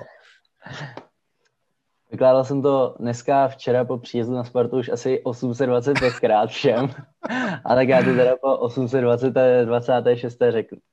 Uh, bylo to vlastně tak, že přijeli jsme na to letiště, měli jsme tam uh, nějaký čas prostě volno, tak jsme tam s klukama seděli, povídali si, hráli na mobilu nějaký hry a, a už v té době vlastně, když jsme tam čekali, jsme měli docela dost času, tak, tak jsme viděli, že, že tam Rusáci docela popíjí a, a nějak tak dál, že jo. A pak už nastal ten čas, kdy jsme se přesunuli do letadla, všechno, všechno to, to už bylo normální, dostali jsme se dovnitř a teď jsme si sedli a uh, my jsme vlastně na celý ten turnaj, ještě když se k tomu vrátím, dostali od Nike věci, všechny ty týmy, kterými jsme se po dobu toho turnaje museli pohybovat. Nesměli jsme mít žádný, žádný jiný uh, logo, jiný značky. No takže my jsme letěli na cestu zpátky, jsme měli ty, ty uh, soupravy od toho Nike a to měli samozřejmě i Rusáci. Uh, jsme přišli do toho letadla, sedli jsme si a uh, Rusáci tam nějak propašovali fot, uh, flašku Jägermeistera a, a já jsem seděl přímo v obležení těch rusáků, já jsem fakt seděl přímo mezi nimi, já jsem je měl všude okolo sebe.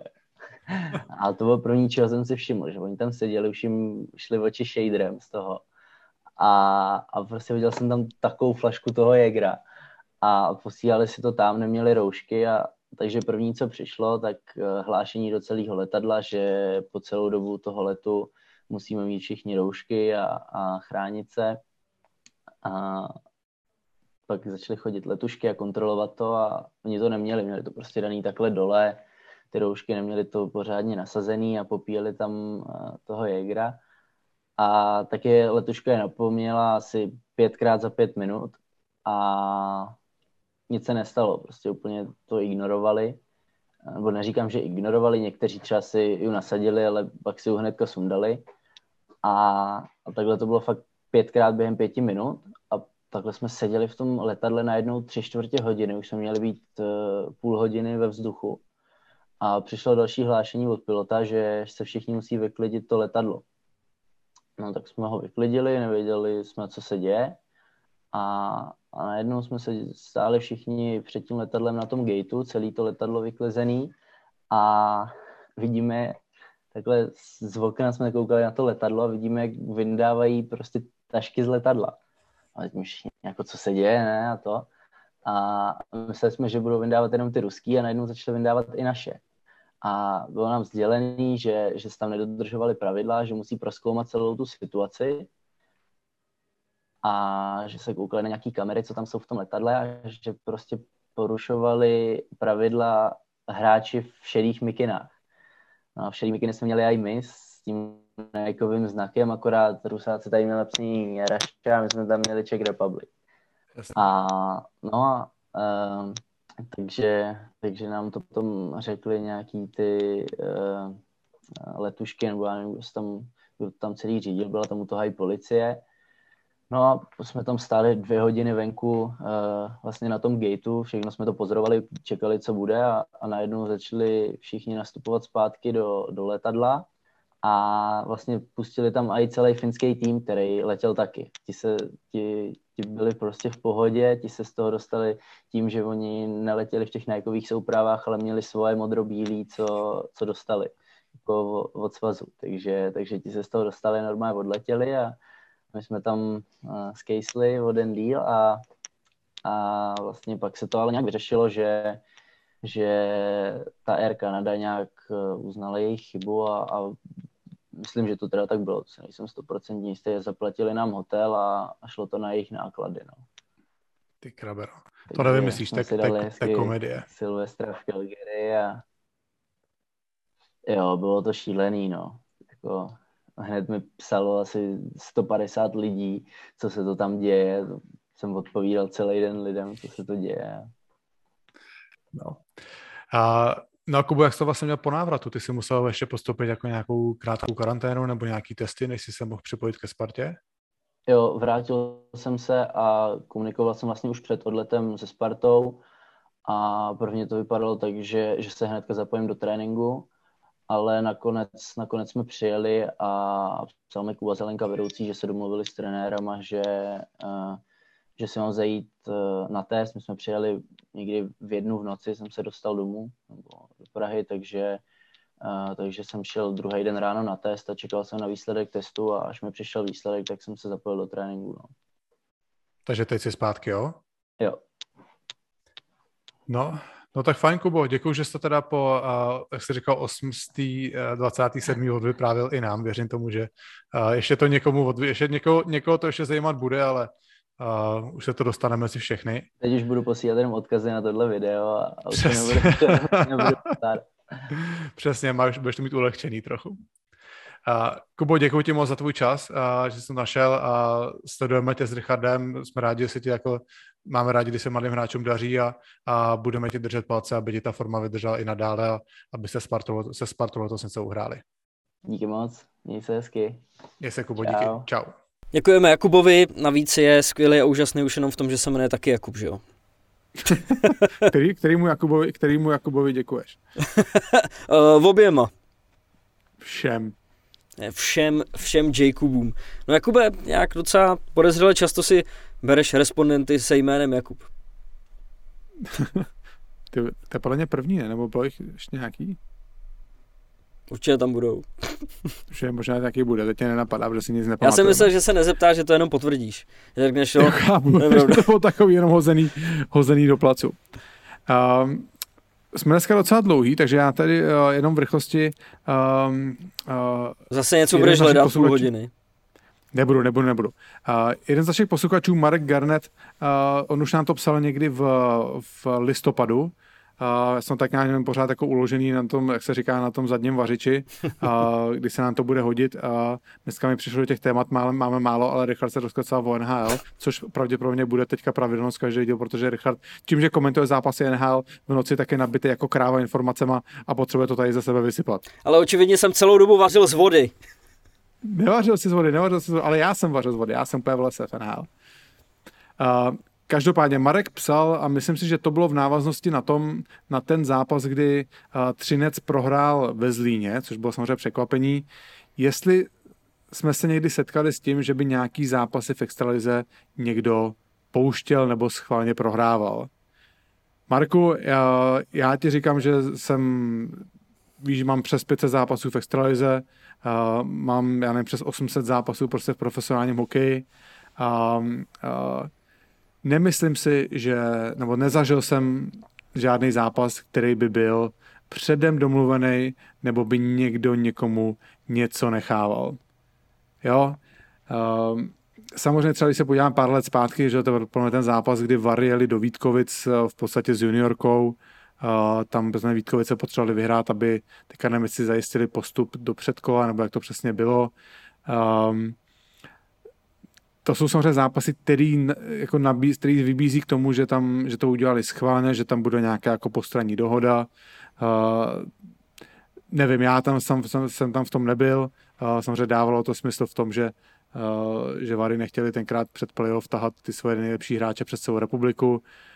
Um, jo, takže to je, já bych se prostě, já bych se tomu vymanil, nesnažil bych se hledat za za výsledkama, jako když já nevím, vlastně jaký zápas se klasifikuje to, že může být prodaný, kdo kde musí, kdo kde musí vyhrát. Jo, jako, eh, že Kladno otočil ten zápas na Spartě. Myslíte si, že Sparta chce pouštět doma zápas proti Kladnu? Kladnu? Jo, jako je nesmysl si, si myslet, že, uh, že bylo domluvený, že, že Třinec, že Třinec uh, prohraje ve Zlíně v prodloužení Jo, to jsou jako, dneska prostě všechno je v televizi, všechno je vidět, jako, uh, myslím si, že tohoto uvažování je fakt jako zastaralý. Dokážu si představit, že se to dělo v minulosti, kdy prostě ty zápasy nebyly v televizi, jo, kdy se nenahrávaly videozáznamy, jo, kdy se třeba něco takového mohlo dít, ale vůbec si nedokážu představit v dnešní době, kdy fakt jakoby každý zápas je rozebíraný na videu, uh, že by se něco takového dělo. Jo, já osobně jsem se s tím prostě nikdy nepotkal, a nebo prostě jsem nebyl tak důležitý hráč v tom mužstvu, který o tomhle věděl. Jo, to už asi si nechám někoho, nechám vás posluchače na, na to, abyste si to vyhodnotili. Zase to důkaz toho, jak se liga vyrovnává a sport obecně je náročnější, protože eh, tam to rozhodne hrozně moc faktorů, ne? Nepovede se ti začátek, nebo tam bude nějaký spouštěč a pak už se s tebou to celý veze, nebo máš, jak se říká, den blbec a neuděláš s tím nic. A pak máš výsledky, který bys prostě vůbec nečekal. A který by ani nemuseli nastat, kdyby se tam něco konkrétního nastalo.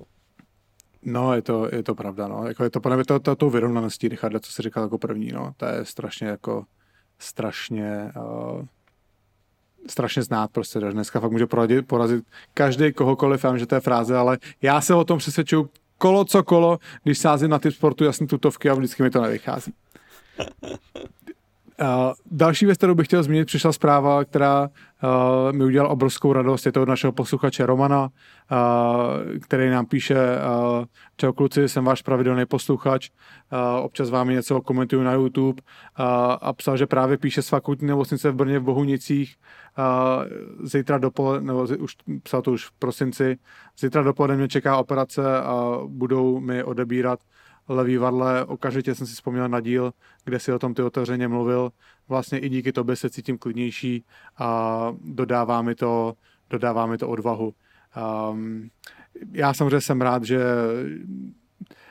vlastně nedok, já sám vlastně nedokážu jako vyhodnotit, když tady ty věci zmiňujeme, jaký to může mít, jaký to může mít dosah a prostě ta situace pro mě znovu, já jsem to říkal několikrát, jako nechci to dramatizovat, vím, že lidi, prostě, kteří měli rakovinu, si prošli mnohem, mnohem jako těžší zkušeností. U mě bylo štěstí, že jsem to, to zachytilo, brzo a každopádně jsem, eh, jsem rád, jestli i to, že jsem jako otevřeně sdílel tady ten svůj příběh, tak uh, že někomu pomohl, někomu, kdo třeba uh, se může potýkat se stejným problémem a pomůže mu to v tu chvíli v tom, že třeba ví, že s, že ten následující proces třeba té léčby nebo, nebo té operace uh, není třeba natolik fatální. Uh, jako nechci tady fakt to dramatizovat, nechci tady z toho dělat americkou show, ale když, eh, když mi Roman napsal, tak mě to, mě to dojalo.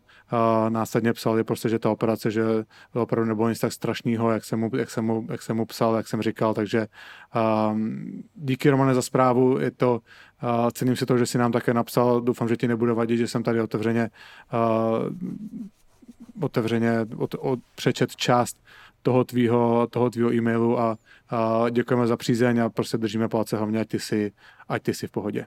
Já si myslím, že bude mít radost. A to, co je nejdůležitější samozřejmě v životě, tak je zdraví. Takže ať ti slouží. Nic není víc než, než tohle. Je to tak, Richarde. Kliše, ale je to tak. Normálně bych samozřejmě řekl, že když jsme sportovní a hokejový podcast, že nic lepšího než hokej neexistuje, ale jsou, jsou takové věci, jsou takové věci.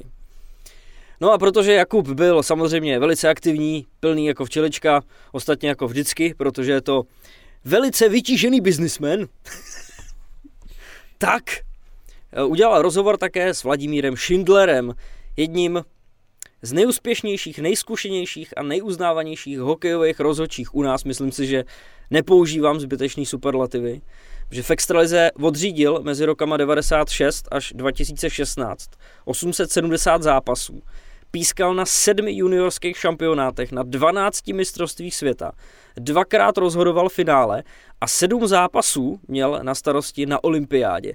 Co všechno zažil, jak se vyvíjelo jeho řemeslo, co dělá dneska, jak sleduje hokej, to všechno a mnohem víc, abych to řekl jako takovouhle frázi, se rozvíte v bombovém rozhovoru. Richard, Richarde, uh, uh, ty víš vlastně, jak ten rozhovor začíná, že jo, a Uh, ty si tady musel vyjmenovat, protože ten rozhovor jsem nahrával s já a zapomněl jsem udělat ten klasický Richardovo úvod, tak Richard musel ty čísla, uh, který všechny ohromí, samozřejmě říct teďka. Takže Richarde, děkuji ti, že si napravil moji, moji chybu. Uh, každopádně Vláďa Schindler je opravdu jeden z nejlepších rozhodčích, kterého jsem za kariéru potkal. Taky dva rozhodčí jakoby vyčnívají, uh, to je Vláďa Schindler a Milan Minář, uh, který víceméně pokaždé, když pískali, tak jako bychom viděli, si měli nastavený metr a viděli jsme, viděli si, že se to metru prostě drží a tak nějak jsme věděli, co od nich očekávat. Navíc prostě to byly rozhodčí, kteří se nepovyšovali nad hráče, uh, nerozdávali zbytečně desítky, uh, když prostě nějaký hráč projevil emoce, což je taky podle mě důležitý, uh, umět vyhodnotit tu situaci. A myslím si, že oba dva tyhle rozhodčí a, a zvlášť samozřejmě ty Vláďa Schindler, tak měli obrovský respekt hráčů. Uh, já jsem se s ještě, nebo znám se s ním, protože okolností, on je z Plzně, uh, uvidíte, bavili jsme se prostě o, o jeho začátcích, o jeho kariéře a i taky o jeho roli teďka, kdy on je šéfem rozočích v extralize. Takže uh, nebudu to dlouho prodlužovat a tady je Vláďa Schindler. Vláďo, děkuji ti moc, že jsi si udělal čas. Samozřejmě tebe netřeba představovat v hokejovém prostředí, si hodně známý jméno. Řekni mi, prosím tě, máš v těchto těch dnech trochu lepší náladu po tom, co Milan Antoš se omluvil za to, že je moc přísný na rozhodčí? Tak když takovouhle sebereflexi projeví Milan, tak to samozřejmě je pro nás super. Pro mě je e, perfektní to, že to má e, nějaký ten mediální přesah.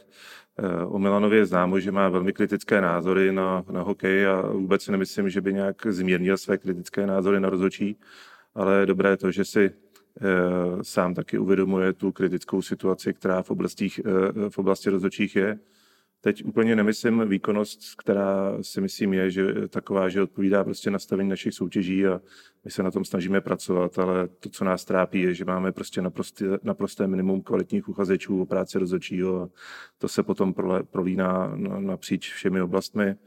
Eh, mladí kluci se nám nehlásí a případně, když se nám přihlásí, tak nám tam u té práce nevydrží právě proto, že se potkají s negativními projevy prostředí okolo hokeje a následně tu práci prostě opustí. Takže jsem za to určitě rád.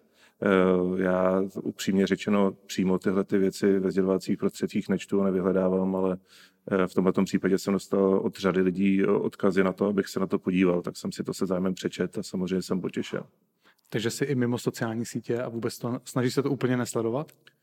Eh, já vůbec nemám ani Facebook. Eh, samozřejmě to, v mý pozici, to, eh, když, když rozhodčí se všechno povede, tak se k tomu mlčí, což se nemyslím, že je problém, to je v pořádku, ale samozřejmě dostávalo by se mi do ruky jenom kritika. Já samozřejmě konstruktivní kritiku vnímám, ale, ale diskuzní fora to není určitě nic, co by měl vyhledávat šéf komise rozhodčích.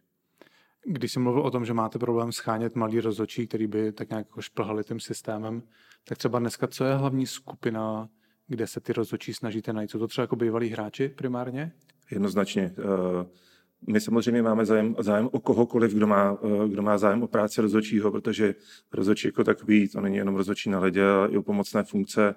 Eh, ty rozhodčí, kteří zajišťují průběh toho zápasu, v této oblasti maličko vidíme světlo na konci tunelu, trošičku se nám to zlepšilo, ale v některých regionech pořád špatně.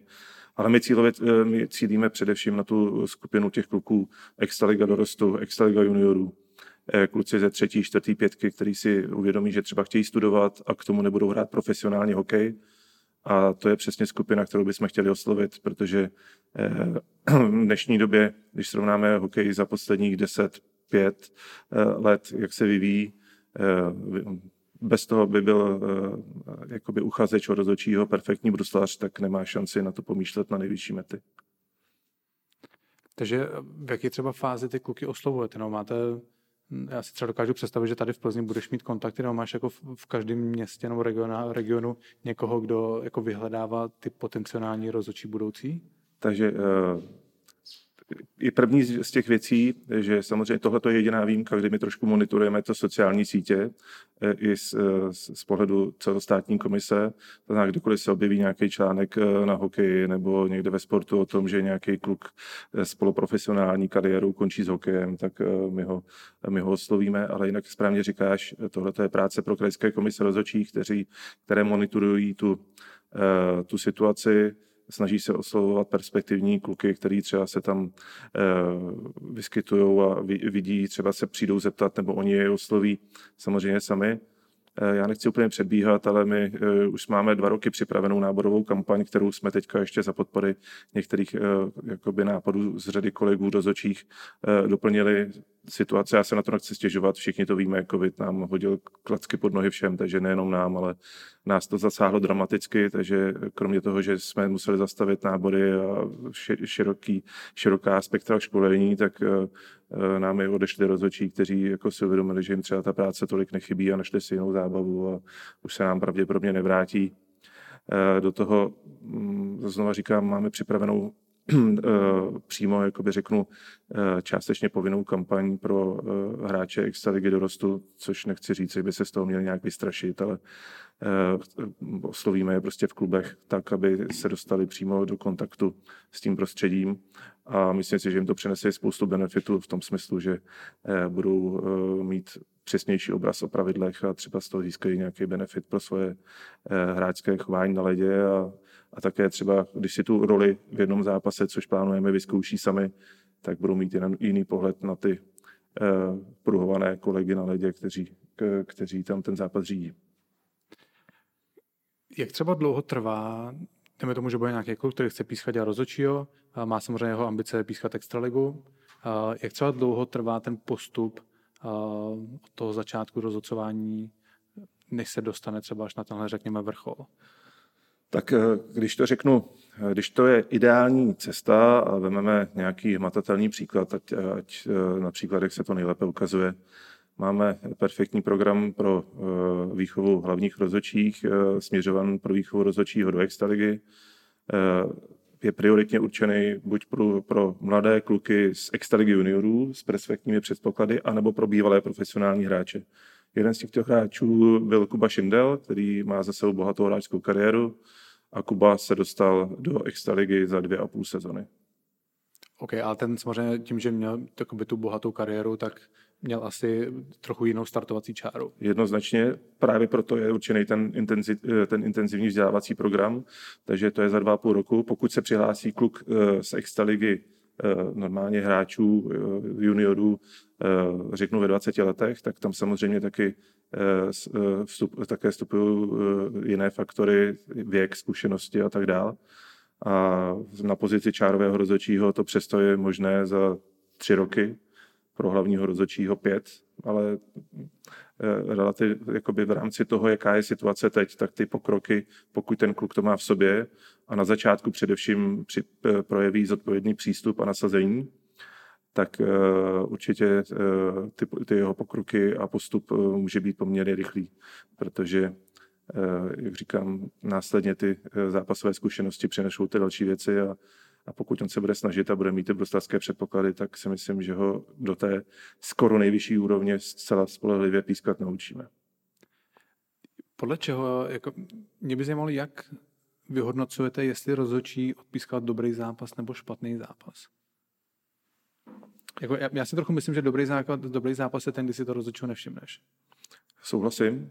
Eh, nemůže to ale fungovat vždycky, protože jsou zápasy, kdy rozhodčí prostě musí vystoupit a udělat kritické rozhodnutí. Eh, strategie nechat píšťalku v kapse a dělat, že to vždycky dobře dopadne, tak samozřejmě to se může povést. Ale souhlasím, když se o rozhodčích nemluví, tak o tom to je. Ten hokej se nehraje pro rozhodčí, to ty kluci samozřejmě ví.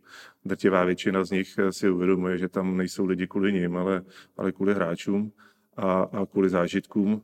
Eh, samozřejmě, že může se stát, že 58 minut pískáte skvělý utkání a pak se stane jedna jediná situace, která má eh, vliv na ten zápas a vyhodnotíte ji třeba špatně a celá práce je pryč, ale to je to samé jako u hráčů a k tomu se asi dostaneme. Prostě my vnímáme rozhodčí jako další tým, který, který máme.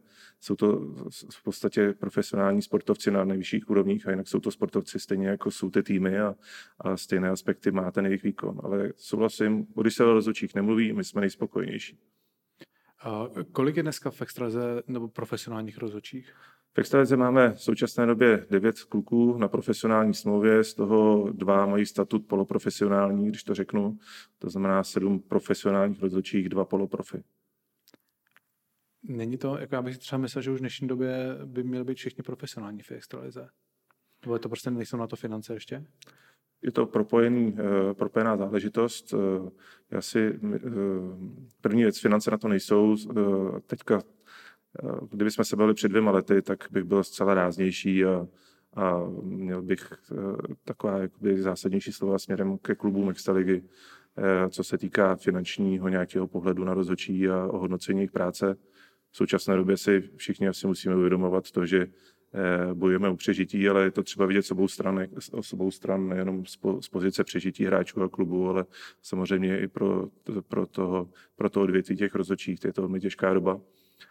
Takže já si nemyslím, že samotná, samotný institut profesionálního rozhodčího v, v soutěži jako je Extraliga pro všechny kluky by přineslo úplně jakoby totální zlom jakoby v nějaké výkonnosti ale eh, chtěl bych mít takové podmínky, aby v případě, že máme kluka, který je, eh, splňuje ty parametry tomu, že se tomu chce na 100% věnovat, aby jsme toho profesionálního rozhodčího z něj mohli udělat bez nějakých eh, omezení a, a ohledů na to, jestli prostě na to máme nějaké finance nebo ne. A tím rovnou chci říct, že odměny rozhodčích v ledním hokeji na té nejvyšší úrovni rozhodně nejsou nějaké naddimenzované a ani zdánlivě se neblíží odměnám jakoby hráčů.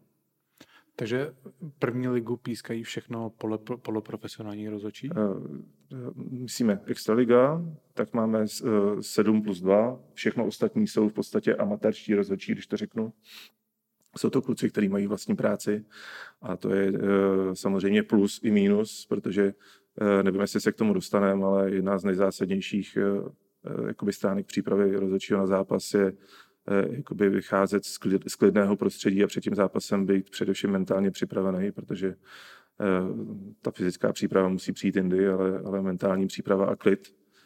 A pokud, pokud jedete z nějaký vyhrocený porady z práce řídit extraligový zápas, to není úplně to, co by eh, mělo být ideální a, a, a na té nejvyšší úrovni to samozřejmě není dobrý. Uh, jak dneska probíhá uh, nasazování rozhodčích? To se pořád losuje nějak ten den dopoledne, nebo? Ne, ne, ne, ne. ne. Uh, losuje se to, losuje se to uh, systémem pro obsazování rozhodčích a to, to obsazení je v drtě většině případů, kromě playoff, samozřejmě, kde to není možné, nasazen měsíc dopředu. Ta delegace je neveřejná a rozhodčí se dozví, v tom systému objeví datum, kde, kde mají prostě políčko, který je šedivý a ví, že mají zápas. Týden před zápasem se jim objeví i to, kam jedou a s kým. A opět je to jenom v tom, že ta delegace se zveřejní jenom pro těch pět rozhodčích, který se to týká. Týmy a všichni zúčastněné strany dostanou oznámení ze systému tři hodiny před zápasem, který rozhodčí jsou na zápas nasazeni. Takže takovýhle systém funguje. Eh, říkám, je to ochrana pro všechny strany. Já si nemyslím, že v hokeji máme eh, problémy nějakého jiného charakteru než, eh, než občas výkonnostního, ale přesto je to ochrana, která ničemu nevadí a já si myslím, že je to v pořádku takhle. Láďo, ještě když jsi pískal ty, tak se, tak se dodržovalo to, že třeba rozočí z Plzně nepískal Plzeň. Pak to podle mě neskončilo to, když vlastně začal být ten institut profesionálního rozhodčího, tak ty profesionální mohli pískat kdekoliv. Je to Ale tak? že ty amatérský pískali jenom mimo, jenom ne, nikdy nepískali to vlastně svoje rodné město? Uh, přesně tak, takhle to začalo. Já jsem vlastně byl asi jeden z prvních, který pískal vlastně Plzeň domácí zápas. Uh, pak to ale pokračovalo a poměrně rychle bylo, že profesionální rozhodčí uh, můžou pískat bez omezení jakýkoliv klub. V dnešní době už nezohledňujeme ani to u, u kohokoliv, protože prostě rozhodčí v, v soutěži, jako je Extraliga, tak nemůže mít problém s tím, koho píská. Samozřejmě, pokud eh, přijdeme do playoff, eh, tam v systému už jsou omezení daná na to, eh, ten počet těch rozhodčích a těch utkání je takový, že se dokážeme obejít bez toho, aby rozhodčí ty, ty nejzásadnější zápasy Eh, zápasy eh, pískali svůj mateřský, nebo ne mateřský, ale svůj tým eh, z, z místa bydliště. Znova říkám, to, že rozhodčí píská klub, kde třeba ještě před dvouma rokama hrál hokej, je problém třeba pro začínající rozhodčí, a určitě to víme, to není ideální věc. Eh, ty vazby, ale rozhodčí, který se poprac, propracuje své výkonnosti až do extraligy, eh, tam ty třecí plochy prostě, eh, co se týká nějaké mentální brzdy, nemůžou nastat, mm, speciálně pokud je o zápas základní části. Jak jsi to měl ty vlastně? Ty jsi, jak dlouho jsi byl amatérský rozhodčí a kdy jsi se stal profesionálním? Ty jsi byl v té první vlně profesionálních rozhodčích? Já jsem vlastně začal druhý rok. První rok byli tři kolegové, já jsem nahradil kolegu Husičku, Uh, a který byly ty, ty další dva ještě? Uh, Milan Minář tam byl a tehdy to byl Martin Smeták, si myslím se mnou. A ten moc dlouho nepískal, ne, Martin Smeták? Ne, Martin, Martin Smeták uh, potom skončil. Uh, já si říkám, už ono to už je chvilka taky, takže uh, já si myslím, že já jsem začal jako profesionální rozhodčí v roce 2006, ale Lize jsem v roce 95, takže uh, vlastně od roku 95 jsem byl v extralize, ten institut rozho- profesionálních rozhodčích se rozběhl od roku 2006. Eh, jsem byl jakoby profi rozhodčí do roku 2015.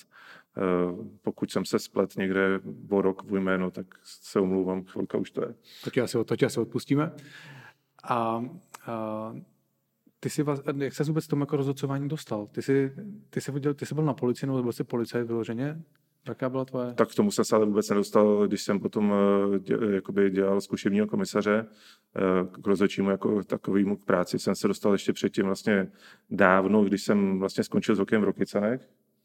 A tam to bylo, to je ta klasika, kterou říkám, byť já, tehdy to bylo takový ten přístup trošičku ještě asi přísnější než teď. Eh, vyhodnotil jsem si to, že jsem v rámci letní přípravy, kterou jsme měli v Rokycanech s panem Sventkem, který byl super trenér, ale byl extrémně přísný na sebe i na ostatní. Pan Sventek, ten, to je jako ta legenda tady plzeňská. Jasně, tak ten nás trénoval tehdy v, v Rokycanech. A e, vlastně trénoval napřed tady v Plzni Bčko. Já jsem si to nějakým způsobem takovým vyhodnotil, že e, jako, když mám jakoby zvracet na čtyřstovce po, páté čtyřstovce, která je v nějakém, nějakým limit, limitu, abych to doběh včas a hraju ve čtvrté pětce jakoby v mladším dorostu, takže úplně asi nesměřuju někam, kde by ten to, hokej mě mohl dál nějak jako živit. A fakt to bylo tak, že ta zábava uh, byla, byla stranou, tak jsem si řekl, že asi hokej už ne, a samozřejmě, protože uh, mýho dědu asi znáš a uh, ten tam v Rokycanech potom takový působil, tak jsem se tam jakoby chodil na ten hokej dívat, jezdil jsem tam s ním furt, protože samozřejmě jsem to měl v srdci. Tak mě tam oslovili, jestli by jsem si nechtěl zkusit zapískat žáky, tak jsem uh, byl snahet a uh, myslel jsem si jako každý hráč, že pravidlo umím, že jo? takže že to bude dobrý. Uh, bruslet jsem taky uměl, akorát jsem nevěděl kde, že jo? takže jsem šel pískat jako první zápas čtvrtou třídu. To si pamatuju třeba naprosto přesně. Uh, to je co za rok třeba? Tohle to je, si myslím, rok 88. Okay. To už je, jakoby, ale aby jsme neměli, nešli úplně do vykopávek tady, jakoby, jo, ale... Já teďka přemýšlím, jestli třeba je šance, že si mohl někde pískat mě. Eh, to si myslím, že no, my jsme se stoprocentně potkali, jakoby, teď jsme se potkali jo, v extralize, ale tak jako a, v té mládeži. Ale, ale v, té, mládeži možná taky, a tady, tady to, to, si myslím, že jo, protože uh, myslím, že je to možný, je to možný, určitě je to možný, protože já jsem jako relativně brzo se dostal jakoby nahoru, uh, ale tady jsem získal čtvrtou třídu, první moje vyloučení bylo přesně obráceně, protože jsem vyloučil hákování a potrestal jsem toho hráče, který upadl, takže to bylo skvělý. Ale uh, jinak, uh, jinak si myslím, že to jinak si myslím, že to proběhlo jakoby v pohodě. No. Takže takhle já jsem se k tomu dostal v Rokycanech, pak jsem vlastně absolvoval ty školení, které všechny jsou nastaveny vlastně od 15 let do 18, potom následně, když může mít člověk první třídu a, a díky tomu, že jsem tehdy vyhrál seminář, tak jsem začal rovnou pískat druhou národní na čáře a během vlastně, pak jsem čtyři roky byl v druhé národní lize, na čáře hlavní a pak vlastně po, po, po dvou letech jsem se dostal do extraligy v 25 letech. OK, Láďo, samozřejmě, co, co zajímá asi všechny, je to, uh, jakým způsobem rozhodčí zvládá prostě ty nadávky z publika. Protože to je jako zápas to zápas, že jo? Ha, je to specifický a samozřejmě si myslím, že se to podle osobnosti eh, každého toho rozhodčího liší, protože ty osobnosti jsou odlišné. Eh, to, co, to, co jakoby přichází se zkušenostmi toho rozhodčího, je, že to v podstatě po, od nějaký úrovně a po nějaké době svým způsobem nevnímáte. Nejhorší je asi situace teď, když je na, ledě, jako na stadionu tisíc diváků a z toho, eh, z toho prostě je pár těch skalních, kdy jsou slyšet i ty, i, i ty jednotlivé jakoby, výkřiky z toho publika. Já si myslím, že to je pro kluky úplně nejhorší.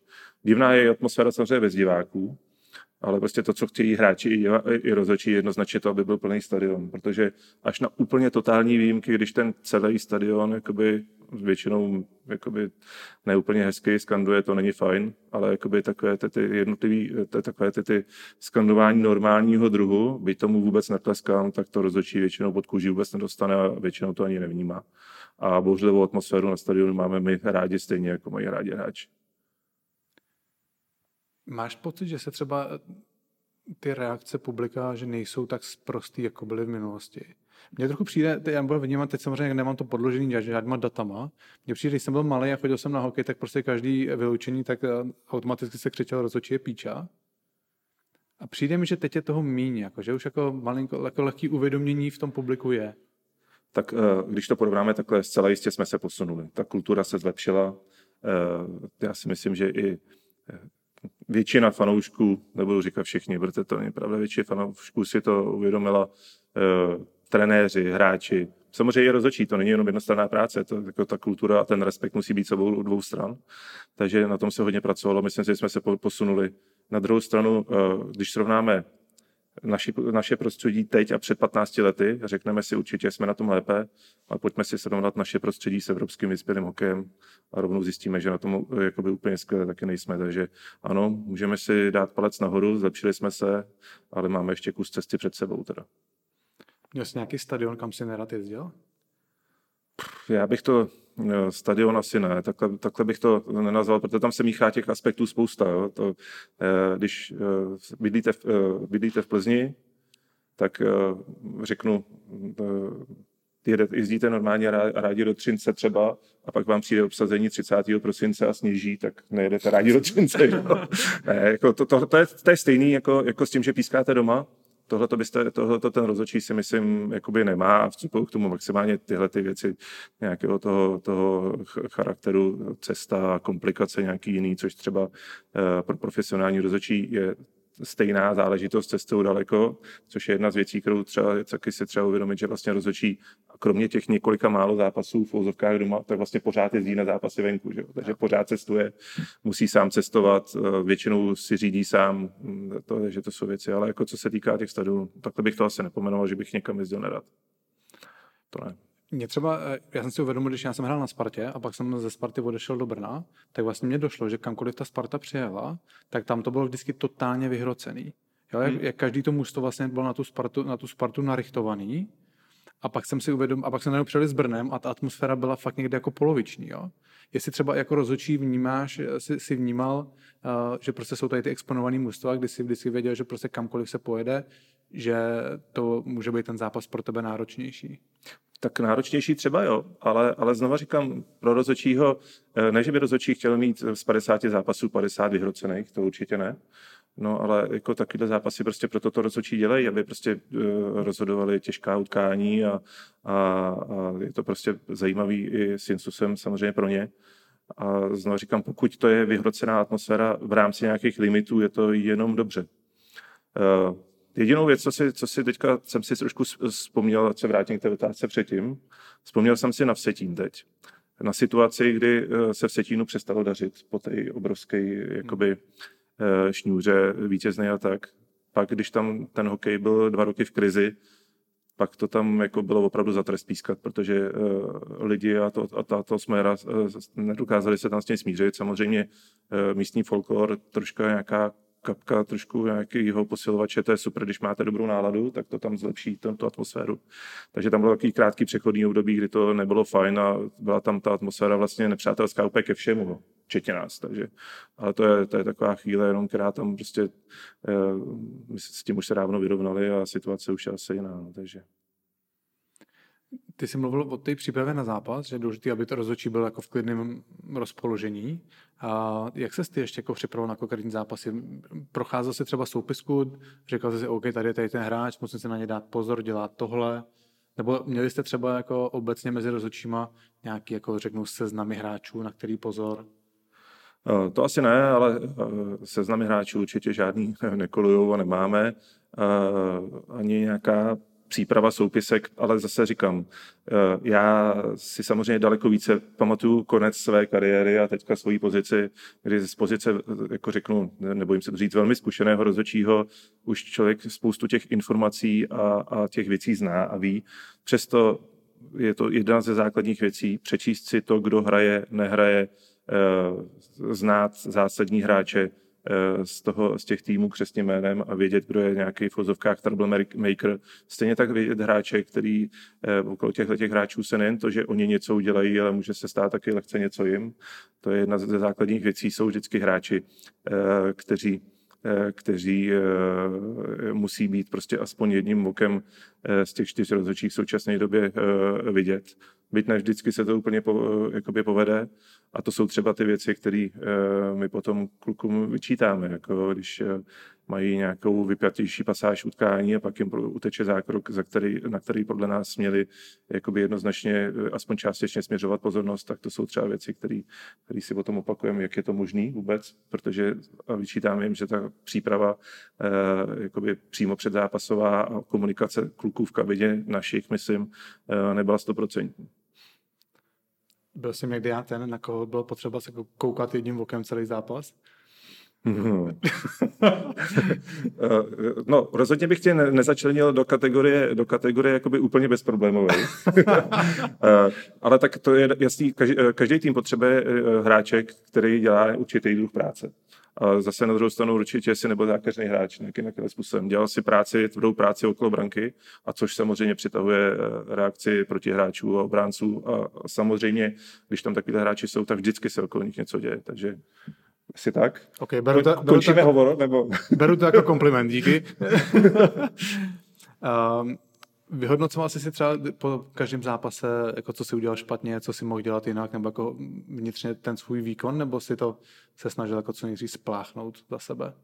Já, já, třeba jako hráč, že jo, tak si ten zápas jako pro, že jo, jsem si procházel vždycky, nebo ne, že bych šel minutu po minutě, ale máš z toho zápasu, já jsem z toho zápasu vždycky nějaký pocit. A to jsou, já si myslím, že ty, uh, jakoby ten prostor, proto rozdělil bych to do nějakých takových pohledů.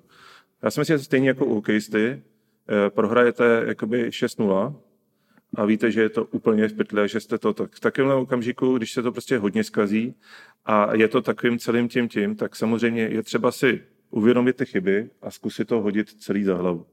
Dneska uh, je ta situace daleko lepší v tom, že máme vzdělávací nějaký, nějaké prostředky v tom, že máme videobanku, kde rozhodčím ukazujeme, ukazujeme nějaké věci. Tam se ale nezveřejňují úplně všechny věci pro celý kolektiv rozhodčích. V případě se ty chyby jakoby stanou, tak komise a kluci, kteří mají na starosti se mnou extraligu, tak eh, eh, prostě s rozhodčím mluví, telefonují. V 90% případů ty kluci vždycky ví, že něco zkazili a o co se stalo. Eh, rozhodčí, který v extralize eh, by byl a nevěděl, že něco pokazil, tak tam nepatří. My jsme tam o toho, aby jsme jim řekli, jakoby, proč se to stalo a jak tomu příště předejít. Ale říkám znova, rozhodčí na extraligové úrovni, když se bavíme na takovéhle věci, tak jakoby po zápase stoprocentně ví, že eh, ne, to jsem přehnal, 100% ne, ale ve většině případě ví, že něco udělal neúplně správně a e, veme si z tohoto poučení. A pokud je to něco zásadnější, tak e, to dostane od nás ještě jako k zopakování a s videozáznamem a, a tak dále, takže takže jasně, to je prostě, máte to v hlavě, nej, jako v úzovkách nejlepší, nejhorší je to, že to mnohdy víte vteřinu po tom, co jste udělali nějaký rozhodnutí. A e, ne vždycky to je tak, že by se jako mohli rozhodčí sjet a říct, hele, tak e, e, my to veme zpátky, byť těch pár těch rozhodnutí teďka vidíme, já tomu úplně netleskám. Jedna situace je, jedna situace je to, když se přijede hráč přiznat, pak jako je vyřešeno. To je docela novinka v poslední době, hodně populární. No, pojďme si říct, jak to začalo. Začalo to v extralize loňskou sezonu, tím, že se uzavřela soutěž, nikdo nesestupoval najednou těch projevů toho fair play bylo jakoby výrazně více. Je to tak. Jo. No? Nebudeme se schovávat za nějaký ty. A teďka samozřejmě eh, když to tady máme tu otevřenější diskuzi, tak si pojďme říct, že v některých případech samozřejmě eh, jsou to i zákroky, kdy tomu ty kluci jakoby trošku přidají a teďka dostanou strach, že by třeba mohla přijít nějaká odezva od disciplinární komise, tak řeknou, že to tak nebylo. Na druhou stranu všem, kteří opravdu dělají fair play gesto, otevřeně tleskám, protože to je prostě ta věc, která do toho hokeje eh, jednoznačně patří a my jsme za to rádi. Eh, rozhodčí by měli pískat zjevný přestupky, aby se jim potom jakoby nestalo, nestalo to, že musí během, během jednoho extraligového hráči odolávat tři přestupky. To není dobrý a rozhodčí za to rozhodně netleskáme. Byť jsou situace, kdy prostě optický věm toho rozhodčího je jednoznačně takový, že k tomu přestupku došlo Eh, rozhodčí nemá šest záběrů kamera, žádný zpomalení, prostě ty oči něco vnímají a to rozhodnutí je takový, takže Takže jako je můj pohled na to. No. Jaký je tvůj návod, náz, názor třeba na Coaches Challenge? Jako je, to, je to faktor v zápase, který vítáš, nebo my jsou taky rozdílný tábory, že? Někdo je rád, že, ty, že je třeba pohled té kamery jdu, hodně podrobnější na tu danou situaci, zároveň to třeba jako zpomaluje ten zápas. Um, mě, mě, upřímně přijde, Láďo, že vlastně ty, to nastavování těch pravidel, tohle to má malinko ulehčit rozhodčím, jo? Dá se to tak říct? Ulehčit ani ne. Jako, tohle to všechno směřuje k tomu, aby to bylo co nejférovější v těch nejzásadnějších momentech. Uh, ulehčení práce, to ne, tak já si nemyslím, že uh, navíc tohle to pro rozhodčí není lehčí. Protože uh, i když se, se zatělitýma zubama, tak ještě jsou lidi schopní akceptovat to, že rozhodčí něco rozhodli live na ledě nějakým způsobem. Tolerance k tomu, že by něco rozhodli špatně z videa, už je daleko, daleko menší. To znamená, pro nás to není zjednodušení ano, dá se 80% situací označím za jednoduchý a, a v pohodě vyřešen. A další 20% je tak šedivých, tak nám pomezí, že tam udělat nějaké rozhodnutí, to je pro nás to je těžší, než to udělat live. A pak samozřejmě uh, jsou situace, kdy mi jakoby rozhodčí udělá nějaké rozhodnutí, Eh, a následně se setkáme s tím, že prostě s tím nesouhlasí, ať ta strana nebo ta strana na to má rozdělný názor a rozhodčí je tam v, tom, v té pozici, od toho je to ale rozhodčí, aby to rozhodnutí udělal. Nebavím se samozřejmě o chybách, které se stanou i v této situaci, už se nám v této sezóně taky staly dvě, tři špatně vyhodnocené situace. Ne, že by byly sporný, ale byly špatně vyhodnocen. To se bohužel stane taky, ale chci říct, že pomocí Coaches Challenge těch chyb při vyhodnocování golových situací je zásadně méně. Mně třeba přijde strašně náročný pro rozhodčího dneska vidět ten offside, že dřív to bylo, a, že musela být brusle na ledě a dneska se to, a teď se to bere jako ve vzduchu, že, že i když si mm-hmm. ve vzduchu ve výseči modrý čáry, tak jako to mně přijde absolutně jako nevyhodnotitelný prostě pouhým okem. Uh, určitě a nejhorší, co se jakoby, já se chviličku tomu, jestli dostanu uh, čas, uh, budu věnovat teď. Máš času dost, Láďo. Paráda. Takže Tahle ta záležitost eh, je složitá a u nás, já jsem vel, jakoby velký nepřítel toho dělat z hokeje nějakou videohru. Ale Coaches Challenge na offside pomáhá hře určitě a i rozhodnutí těch rozhodčích. Jednak samozřejmě pro nás je dobře, že nepadne gol z offsideu nebo že se vyřeší offside, který... Pro tady není, vejte, na offside. U nás právě není. Jo. Takže to je věc, kterou jsem už loni doporučoval klubům, letos opět doporučujeme klubům. Narážíme, znova, já to chápu, narážíme na nějaké prostředky, které ty kluby musí věnovat do svého přežití. Všichni to respektujeme, eh, samozřejmě. Eh, každopádně proto, aby se eh, dali posuzovat situace ve prospěch hokeje, to znamená nechat to trošku plynout, tak eh, musí být coaches challenge jako taková, protože potom samozřejmě se potkáte s tím, že padne gol z nějakého offsideu, teď se nebavím o metrové chybě, ale z offsideu a je to offside a, a jako argumentuje se tím, že se, že se stala nějaká chyba. Takže coaches challenge na offside určitě jsme pro, aby se zavedlo, protože můžeme potom rozhodčím říct, posuňte ještě trošku měřítko, když to bude Eh, nejste si jistí, jestli je to offside, není offside. V současné době to máme prostě nastaven, prostě ano, eh, ne, že by měli pískat každý přechod modrý čáry, pokud ani omylem, ale takhle benevolentní měřítko prostě si nemůžeme dovolit při přesování těch situací, kdyby byl ten následný opravný mechanismus. A samozřejmě to, co jakoby staví ty rozhodčí relativně do špatného světla, jsou občas jakoby ty televizní záběry, protože Eh, mnohdy se eh, jakoby ukáže zpomalen záběr, člověk dostane do hlavy, to byl jasný offside a pak se to teprve eh, jakoby vysvětluje, jak to bylo nebo nebylo. Zkuste si to pustit třikrát live a uvidíte, jak, to je, jako, jak je to rychlý, jak je to jedna desetina vteřiny. Mnohdy se vyhodnocují dva parametry, nejenom hráč i puk, mnohdy je to offside ne o 2,5 metru, ale o, o 7 cm. A to jsou věci, které z těch zpomalených záběrů potom jakoby někam zapadají. A znova, já jsem poslední, který chce oběhovat zjevný chyby rozhodčích, protože Eh, za, ty, za ty my rozhodčí samozřejmě eh, jakoby trestáme, ale na druhou stranu eh, určitě nebudeme v našich podmínkách bez coaches challenge trestat rozhodčí za 10 cm postavení memoru. Jasný, no, tam jako to, pro mě si normální divák nedokáže úplně představit tu rychlost, v jaký ten rozhodčí se musí rozhodnout. Jo, ještě, že ten výhled často na, na tu modrou čáru, když se budeme bavit konkrétně o tom offsideu, že jo, není vždycky čistý. Jo, často se to děje prostě na druhé za půlkou hřiště a je tam strašně, je tam strašně faktorů. No. Je tam spousta situací, kdy se máme ty šikmé přihrávky, šikmá přihrávka, hráči chytá dva metry v pásmu a o offside se nejedná, víc si všichni myslí, že to bylo o metr. Já jsem přemýšlel o tom, jak jakoby zlepšit ten pohled nejenom na rozhodčí, ale i na hráče.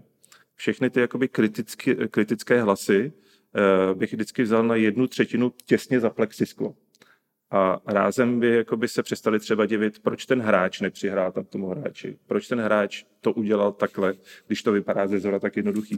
A to platí jak na hráče, tak na rozhodčí. To je prostě úplně jiný sport než z 18. řady dole přímo live na tom ledě.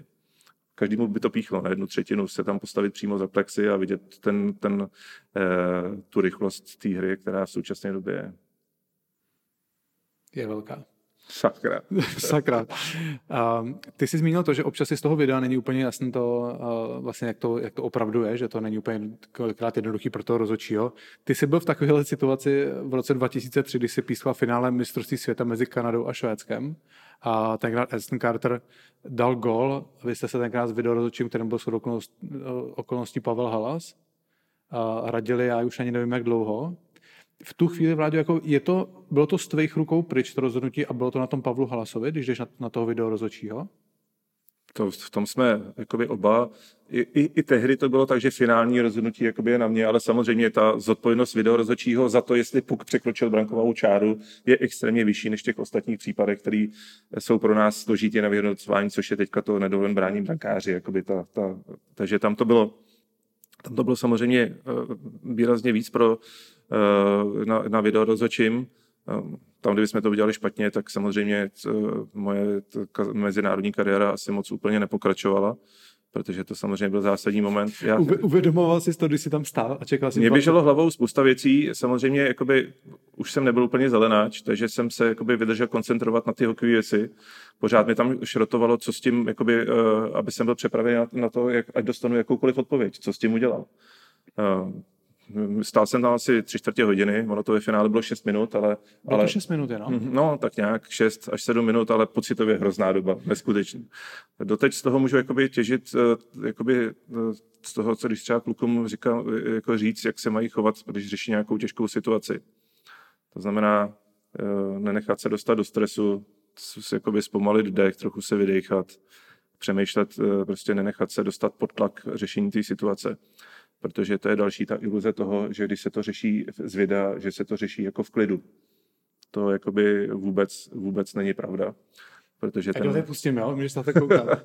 až připraven, tak že bych se, já, já jsem to teda si před třema rokama viděl potom znova, takže už jako trošku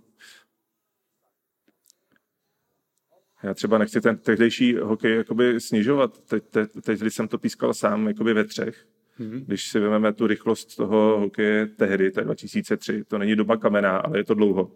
A srovnáme to s tím, co je teď, tak to vůbec uh, se nedá podobat. Láďo, já vidím svoje hokeje z roku 2012 a mně přijde, že tam polovina lidí neumí bruslit. Hmm. Dneska, jak ty kluci všichni tak jako strašně dobře bruslí, hmm. tak mně prostě přijde, že to fakt jako šíleně posunulo. Je to neskutečný fofer. No. Tady je podle mě ale ještě jako 10 minut předtím to vypadá, no.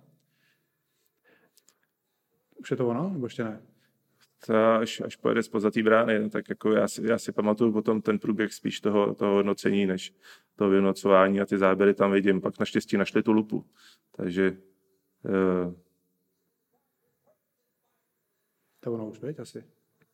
To byly takové vtipné vtipný věci, jako že tam za mnou byli s tím, že uh, když teda to není gol, takže dostanou jako trest za příliš mnoho hráčů na ledě, ne, když tam naskákali. Jo. ne, to je jako, samozřejmě je sci-fi, ale jenom když se bavíme teď už samozřejmě s úsměvem. No.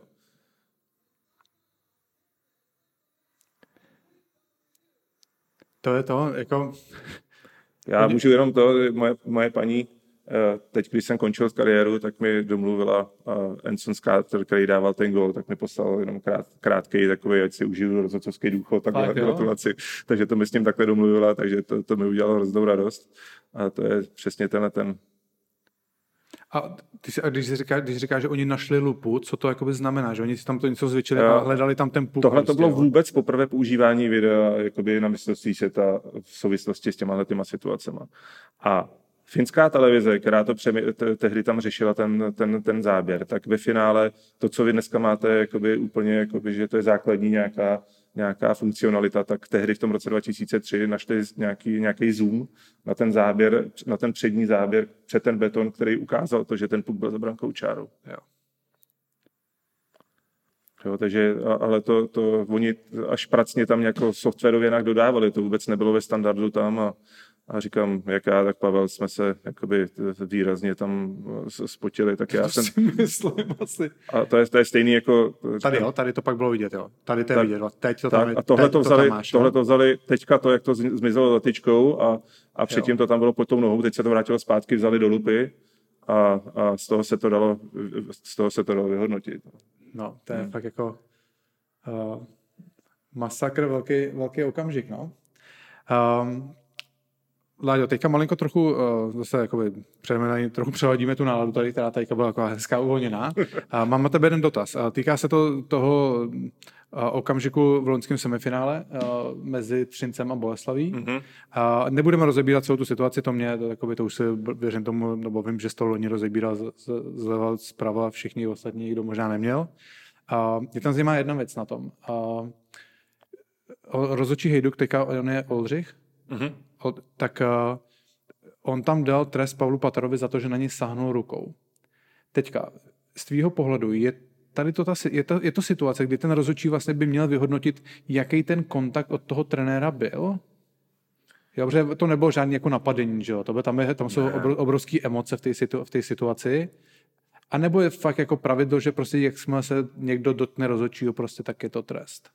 Tak eh, tady, kdyby přišel nějaký jako ještě větší trest, tak by to bylo samozřejmě úplně jako špatně. Eh, Pavel Patera ví taky, že to neudělal správně, ale byl v tak extrémně kritické situaci, pod takovým tlakem, navíc v situaci, kdy měl pravdu, což ne, neříkám, že je Berná Vince, toho, to by nemělo být, ale ta situace byla tak vyhrcená, tak zásadní, Eh, Navíc to nebylo žádný pokus o otak, ale byl to pokus o zadržení toho rozhodčího a pokračování v komunikaci. Já to nějak, já tím nechci říct, že sahání na rozhodčího je správně.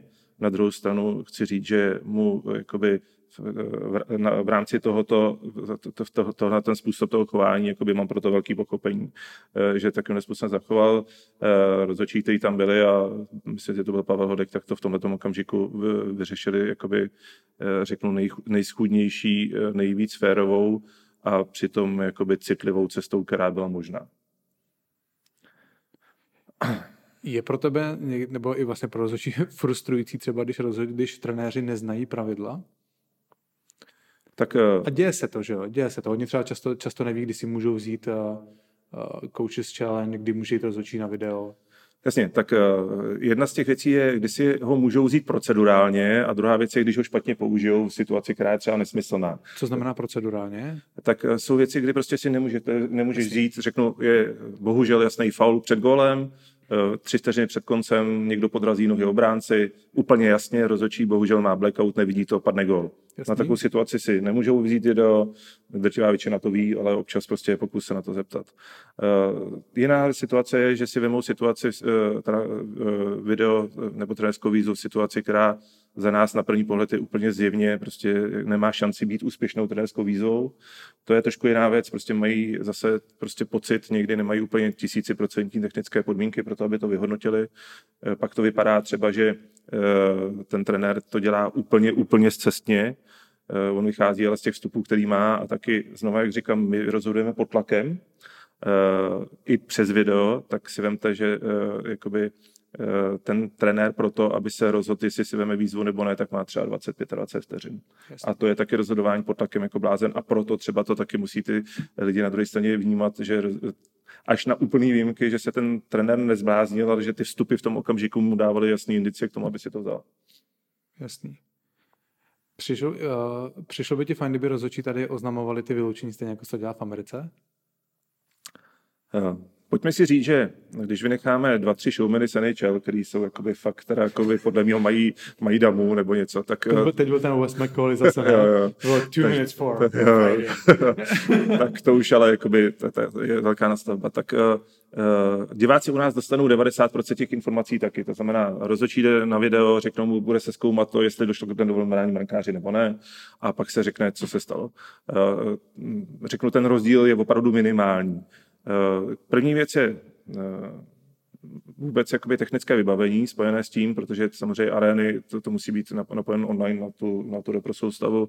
Druhá věc je taky prostředí u nás, kdy eh, nejsem přesvědčen o tom, že rozhodčí vyhlašuje výsledek eh, nes, jakoby nepříjemný pro domácí tým a diváci ho nechají v klidu domluvit a pak třeba zabučí, to se u nás určitě nestane. Navíc to ten rozhodčí ještě víc lízne.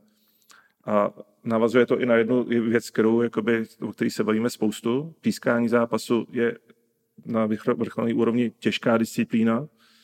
Jedna z nejtěžších disciplín vůbec je ale komunikace jako taková, která může ten zápas buď pohřbít, naštvat trenéra hráče, anebo naopak částečně třeba i ten zápas zachránit. To je třeba disciplína, kde si myslím, že my máme třeba ještě trošku rezervy a tohle to eh, by byla tak specifická jakoby záležitost, že určitě bychom to potřebovali nějakým způsobem taky trénovat a ladit, ale tak eh, já rozhodně jsem ten, který by to, tuto záležitost odmítal, ale musíme stoupit s nějakým, řeknu, připraveným produktem. Já si myslím, že to je docela dobrý jako pro diváky, no. že to, je to atraktivní. No. Určitě, je to, je to eh, chceme, aby ten produkt jako hokej byl zajímavá i show do jisté míry, tohle to do toho patří. A znovu říkám, já žádný takovéhle věci nebrzdím za sebe, eh, když řeknu případ jenom O2, O2 Cam, O2 TV Helmet Cam. Ano, tak, když takhle, tak eh, na začátku jsem samozřejmě řekl jasný ne. To bylo, to, to bylo v situaci, když ta kamera měla kilo a půl, ale jo protože eh, to bylo nebezpečné pro všechny. V situaci, když se přišlo s nějakým dospělým produktem, který už odpovídal mezinárodním standardům, nebo se tomu blížil, dneska už je ta kamera super, tak eh, na nás se to rozhodně nezastavilo, takže já se žádným novým věcem jakoby nebráním. A eh, i tohleto, když to prostě bude připravená záležitost a budou na to prostředky, které budou se moc uvolnit, protože dneska říkám, se boje o přežití ve všech oblastech, tak na nás se to nezastaví, když to řeknu takhle. Láďo, řešíte třeba někdy to, že já nevím, jestli to rozhodčí dělají schválně a znovu nemám, nemám data, nevím vlastně, jestli to opravdu tak je, klidně, jestli data máš, tak mi to vyvrať, to moji tedy hypotézu, že se rozhodčí často snaží, aby ty počty vyloučených v zápase byly víceméně stejně na obou stranách? Uh, tohle to je takový, taková, jak by řeknu u nás, uh, přeceňovaná, přeceňovaná informace.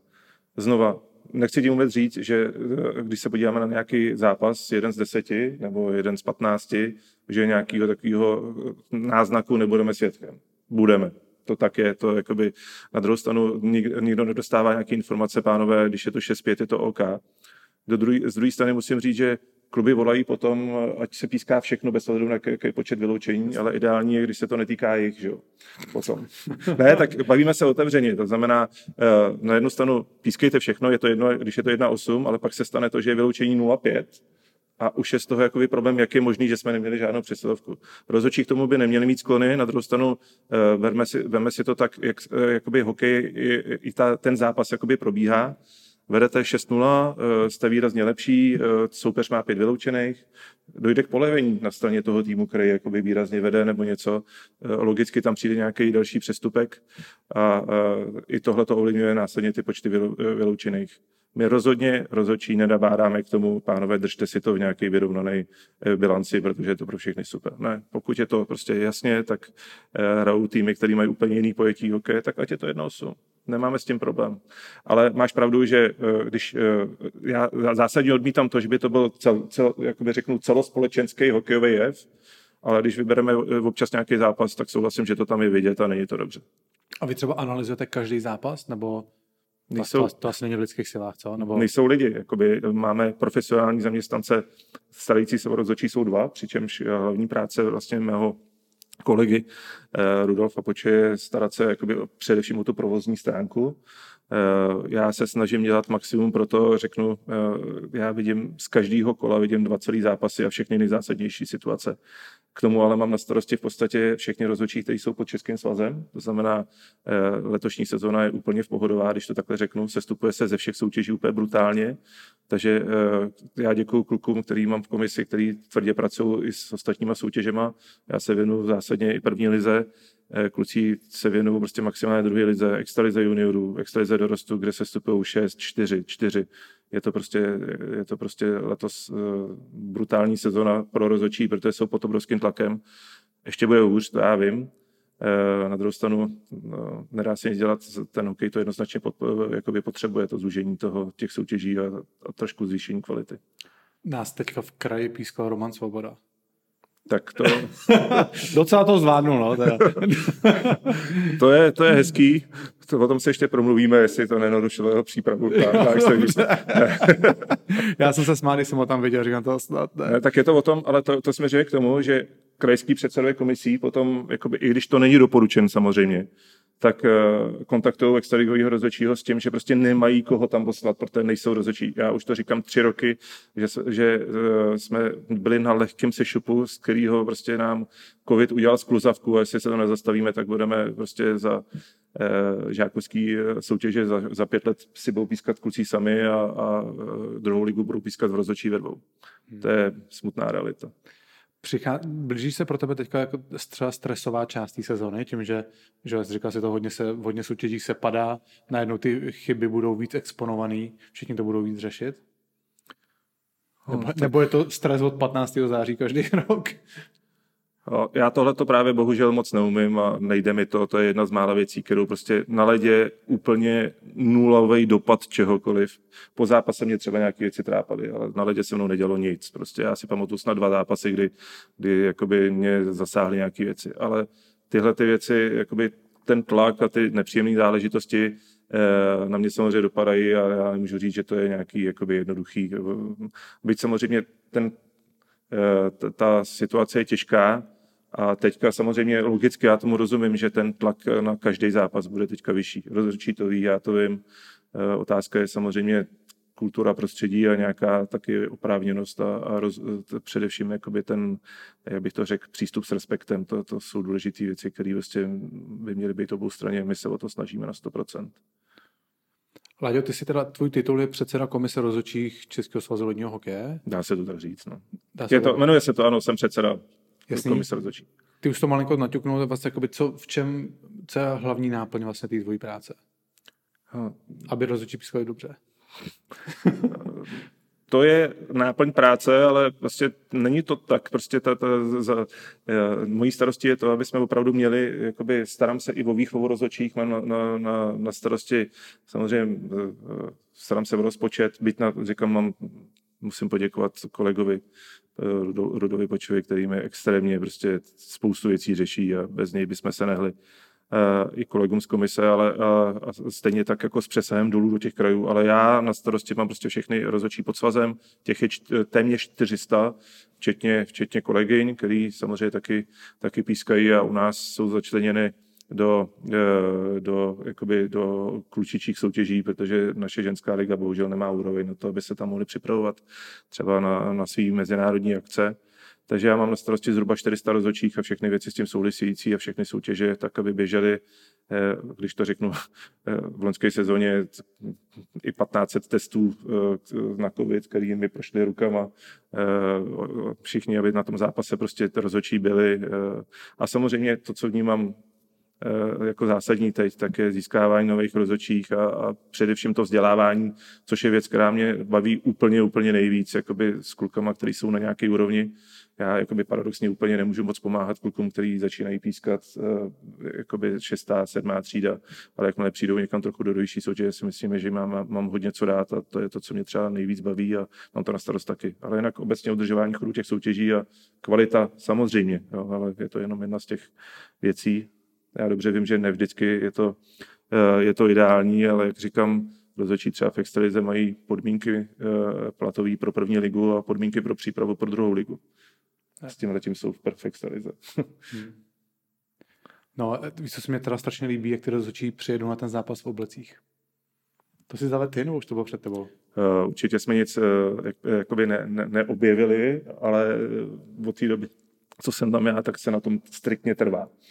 Jo, protože t, my, my jsme měli být nositeli nějakých jakoby norem a, a úrovně a já si myslím, že prostě už ten pohled na nás, jakoby, eh, jak, eh, je to jedna z, eh, jakoby, eh, za mě třeba být podprahová známka toho, že ten rozhodčí na tu, na tu přípravu, na ten zápas nic nepodcení. A tohle je jeden z těch malých dílků. Eh, Prostě, takže to jsou ty malinký eh, jakoby věci skládačky. Eh, Já samozřejmě nebudu tvrdit, že rozhodčí, který je v obleku, píská dobře a rozhodčí, který jo, to tak není, ale zmínil jsi to dobře. Tohle to jsou malé střípky, které se dávají dohromady a ve finále toho, z toho třeba může být ten dobrý obraz. No, to je jedna věc. A druhá věc, ty co zmínil na začátku že ty jsi se snažil, když jsi pískal, aby si znal ty hráče křesníma jménama. Mhm. A to je pro hráče podle mě strašně jako důležitý, nebo úplně jiný rozměr, když naměřoval někdo příjmením a když na- když mě oslovil křesním jménem. Učíte to, učí- učíš to třeba, nebo snažíš se to vštěpit i těm současným rozhodčím tohle? Samozřejmě eh, je jiný přístup, když píská 40-letý rozhodčí a kluk, který je tam první sezonu, nemůže na někoho křičet, jakoby, anebo musí křičet jménem a vykat. Eh, Ale jinak pro, no- pro normální rozhodčí, by každý rozhodčí by měl znát. Eh, Když už ne všechny, to není požadavek, ale všechny klíčoví hráče toho týmu, brankáře samozřejmě a kapitána, zástupce, to je prostě podmínka, tam prostě jít na let a vědět, mít sedm eh, men s přehledem nebo pět minimálně v kapse, eh, ale to je minimum prostě, co, co je nutnost pro to, eh, když se bavíme o té komunikaci, aby se nestalo to, že se prostě něco děje a někdo na někoho volá 16. Eh, To je, to, to, je, to je úplně v pohodě v dorostenecké soutěži. Tam tak to je. Eh, Bílá 16, teda abych se nedostal do nějakých rasových problémů. Teď, ale spousta týmů má bílý dresy, shodneme se, jo. Ale, ale uh, uh, prostě tohle je jedna z těch zase malých věcí, a jak to zmiňuješ sám, jsem rád, že jsi to řekl, že to třeba kluci, který to třeba uslyší, jak moc je to zásadní pro sklidnění té uh, situace na ledě a pro tu komunikaci s těma hráčema a pro ten vzájemný respekt. Já jsem třeba se snažil potom, trochu jsem pochopil v, jako v té druhé části své kariéry, znát ty křesní jména těch rozhodčích. Ale uh, tam to trochu mi to vzalo jako by vítr z plachet, to, když oni přestali mít ty jmenovky. A já jsem mi třeba, jako, že vlastně se pamatoval, už jsem se, nevěděl jsem úplně přesně, kde kdo, a pak začal být hodně jako mladých rozhodčích Mm-hmm. a, a ty jsem nevěděl. A taky je pro tebe, asi pro rozhodčího, tak je lepší, když na tebe, když na tebe zakřičeli vládě, než když na tebe řval Schindler sem, ne? No tak kdyby, záleží, kdo by takhle zavolal, znova říkám, eh, na to druhý zavolání bych v tom okamžiku rozhodně nepřijel. Ale, ale eh, je, je to o vzájemném respektu a pokud jakoby, samozřejmě se, by se rozhodčí choval jako v uvozovkách jako pitomec, tak se nemůže jakoby dočkat toho, že ta reakce bude nějaká. Na druhou stranu je, je smutný, když rozhodčí se vší úctou se snaží nějakým způsobem přestat toho rozhodovat špatná. Takže, ale znova říkám, my víme, že musíme začít u sebe a pokud ten rozhodčí se chová tímto způsobem s respektem a správně, tak zcela jednoznačně očekáváme, že ten respekt bude na druhé straně. Máš nějaký vzpomínky vtipný kariéry, nějaké jako situace, na který vzpomeneš? Já vím, že to je takový, jako teďka najednou na tebe vyhrknul, aby si na něco vzpomněl. Vtip, vtipný věci eh, pro rozhodčí se spíš dějou potom jako s tou úlevou při cestě zpátky z utkání, než přímo na ledě, protože řeknu tam, tam těch jakoby, úplně jakoby, rostomilých zážitků jakoby moc není. Eh, co se týká nějakého toho, já jsem samozřejmě byl spíš, jakoby ještě řeknu, eh, možná si to pamatuješ, spíš takový serióznější typ na ledě. Takže ta uvolněnost tam byla menší. Eh, na veselou zá- záležitost si nespomínám spoustu zážitků samozřejmě, které potom jakoby byly jakoby s nějakým způsobem s úsměvem, ale teďka asi nic kapse nevytáhám. Jasně, chápu. Um, Láďo, ty si, my jsme vlastně se zkoušeli domluvat. S okolností, ty jsi podle mě byl jeden z prvních úplně jako hostů, který jsem oslovoval. Já nevím, jestli na to vzpomínáš. Potkali jsme se podle mě třeba dva, tři roky zpátky na nádraží v Plzni. To vím, no, jasně. No, a já už jsem tě to teďka jako zmiňoval a to bylo vlastně ještě úplně jako zárodek tady toho podcastu, co máme teďka, takže uh, jsem si na to vzpomněl dneska, když jsem se připravoval na ten rozhovor, že ty jsi byl jeden z prvních, který jsem oslovil. Uh, s chodou okolností jsem ti psal i po Vánocích, uh, jestli nemáš čas, ty jsi byl na dvacítkách v Kanadě. Mhm. Uh, jaká je takové tvoje pozice tam, co jsi tam blbě, co jsi tam teda dělal? Nebyl jsem tam na výletě, byl jsem tam eh, jako chudáci kluci všichni ostatní zavřený napřed od 15. prosince v Lublině. Já tam moje funkce byla, že jsem tam byl jakoby delegát IAF na, na dvacítkách, tam jsme byli čtyři, starali jsme se tam o, ty, eh, o, o rozhodčí a o jejich vzdělávání. Já uh, mám především na starosti, že tam jakoby vysvětluju pravidla, jejich výklad, rozdíl oproti pravidlu NHL, a, protože tam bylo polovina rozhodčích eh, ze zámoří, takže vysvětlit ty, eh, ty a- aktuální výklad nových pravidel, které jsou nový pro novou sezonu a, a všechny ty rozdíly, takže to jsem měl především na starosti já. To, to, to, to, jsou, to, to jsem měl především já jakoby, eh, po- pod, pod sebou. Jinak potom následně, když se ten turnaj rozběh, tak eh, klasicky jako tady eh, na jednom zápase jakoby eh, videokonzultant, když to řeknu, tam ta role toho videorozhodčího je trošičku pozaděná než u nás. U nás k tomu směřujeme taky, eh, že drtivou většinou rozhodnutí budou dělat rozhodčí jakoby z toho laptopu dole a, a jenom, jenom prostě věci typu eh, gól po čase a puk za brankou čárou bude řešit jenom videorozhodčí, který jim tam bude poskytovat ty věci, ale to neznamená, že, že by jim neřekl svůj názor. A samozřejmě posudky, ale to, to, to je především jakoby vnímáno jako coach, nikoliv jako supervisor. Byly tam nějaký český rozhodčí? Byli tam dva. Byl tam, teď už to můžu říct, byl tam Adam Kika jako hlavní a byl tam Pepa Špůr, který chudák zůstal zavřený v té karanténě ještě sedm dní po tom turnaji. To znamená, my jsme odletěli 30. Eh, neměl jsem šedil, šedivou mikinu, aby nedošlo k nějakému tomu, ale, ale chudák eh, Pepa tam zůstal ještě zavřený, eh, protože měl pozitivní nález. A to bylo mm, pro, pro něj hrozně náročné psychicky a samozřejmě pro jeho blízký doma složitá situace. Za nás musím říct, že mm, taky vnímám malý jakoby podcenění ze strany organizátorů protože vím, kolik my jsme toho jakoby ze strany jakoby naší a stejně tak jako reprezentační tým udělali, kdy jsme naprosto na 110% dodržovali veškerý, eh, veškerý opatření. Prostě tam jsem já neměl roušku, jenom opravdu, když jsem, když jsem pil kafe, tak mezi těma, růž, mezi těma růžkama jsem si, jsme si nasazovali zpátky. Všechno hlídan, rozestupy, všechno, ale samozřejmě prostě ten vliv od někoho zvenku, číšník, řidič, nevím. Jasný, jo. Jsou nějaký trendy jakoby světový v pískání, jako co se mění, jako, že tak hokej se taky vyvíjí, předpokládám, že uh, i ten způsob toho rozhodcování zápasu já jsem e, za sebe teďka úplně nadšený z toho, že došlo k tomu celosvětovému sjednocení pravidel se NHL a všechno dohromady. Je, je v něčem rozdíl ještě teďka? Hrozně maličko záležitostí procedurálních věcí zmíním teďka. E, je to opravdu málo. Jedna z věcí je, že třeba u nás se smí přerušit hra za postavení hráče v brankovišti v NHL. Ne. E, mají tam nějaký... V se nepřeruší? Nesmí přerušit hru za hráče v postaveném brankovišti. A, ale když padne gol, tak ne, ne, ne Posuzování nedovolené hry s brankářem je úplně stejný. Jo. To znamená, standard my máme, kopírujeme, nebo kopírujeme, to se řekl špatně, protože my jsme ty standardy potkali a nebojím se říct, že je NHL od nás jakoby některý pohled na některé věci, jakoby, uh, ne, že by si převzala, to je moc statečný, ale určitě se taky poučí z nějakých věcí, protože to, taky tam je spousta věcí, které uh, sledují to velmi pečlivě a jsou, jakoby řeknu, s otazníkem diskutabilní, zmiňovaný, že to třeba nebylo tak a tak. Hmm. Takže Eh, ale pro nás je super teď, že celosvětově eh, se to sladilo, eh, my komunikujeme se, se všema soutěžima v Evropě tady a všechno se to snaží reagovat na tu rozvíjející se rychlost prostě v hokeji, protože to je to, co je nejzásadnější a pro, pro ty rozhodčí to přináší v úvozovkách nějaký styl komplikací ta extrémní rychlost té hry. Uh, musí třeba ty rozhodčí splňovat nějaké fyzické testy, aby mohli pískat? Eh, určitě. Eh, je to, eh, máme relativně přísné testy. Je třeba se podívat na to, že aby někdo neměl k tomu nějaké jedovací připomínky, tak ty, ty testy jsou nastaveny především tak, že v současné době nikdo, který by splnil fakt přísný jakoby, parametry, se nedostane do vyšší soutěže.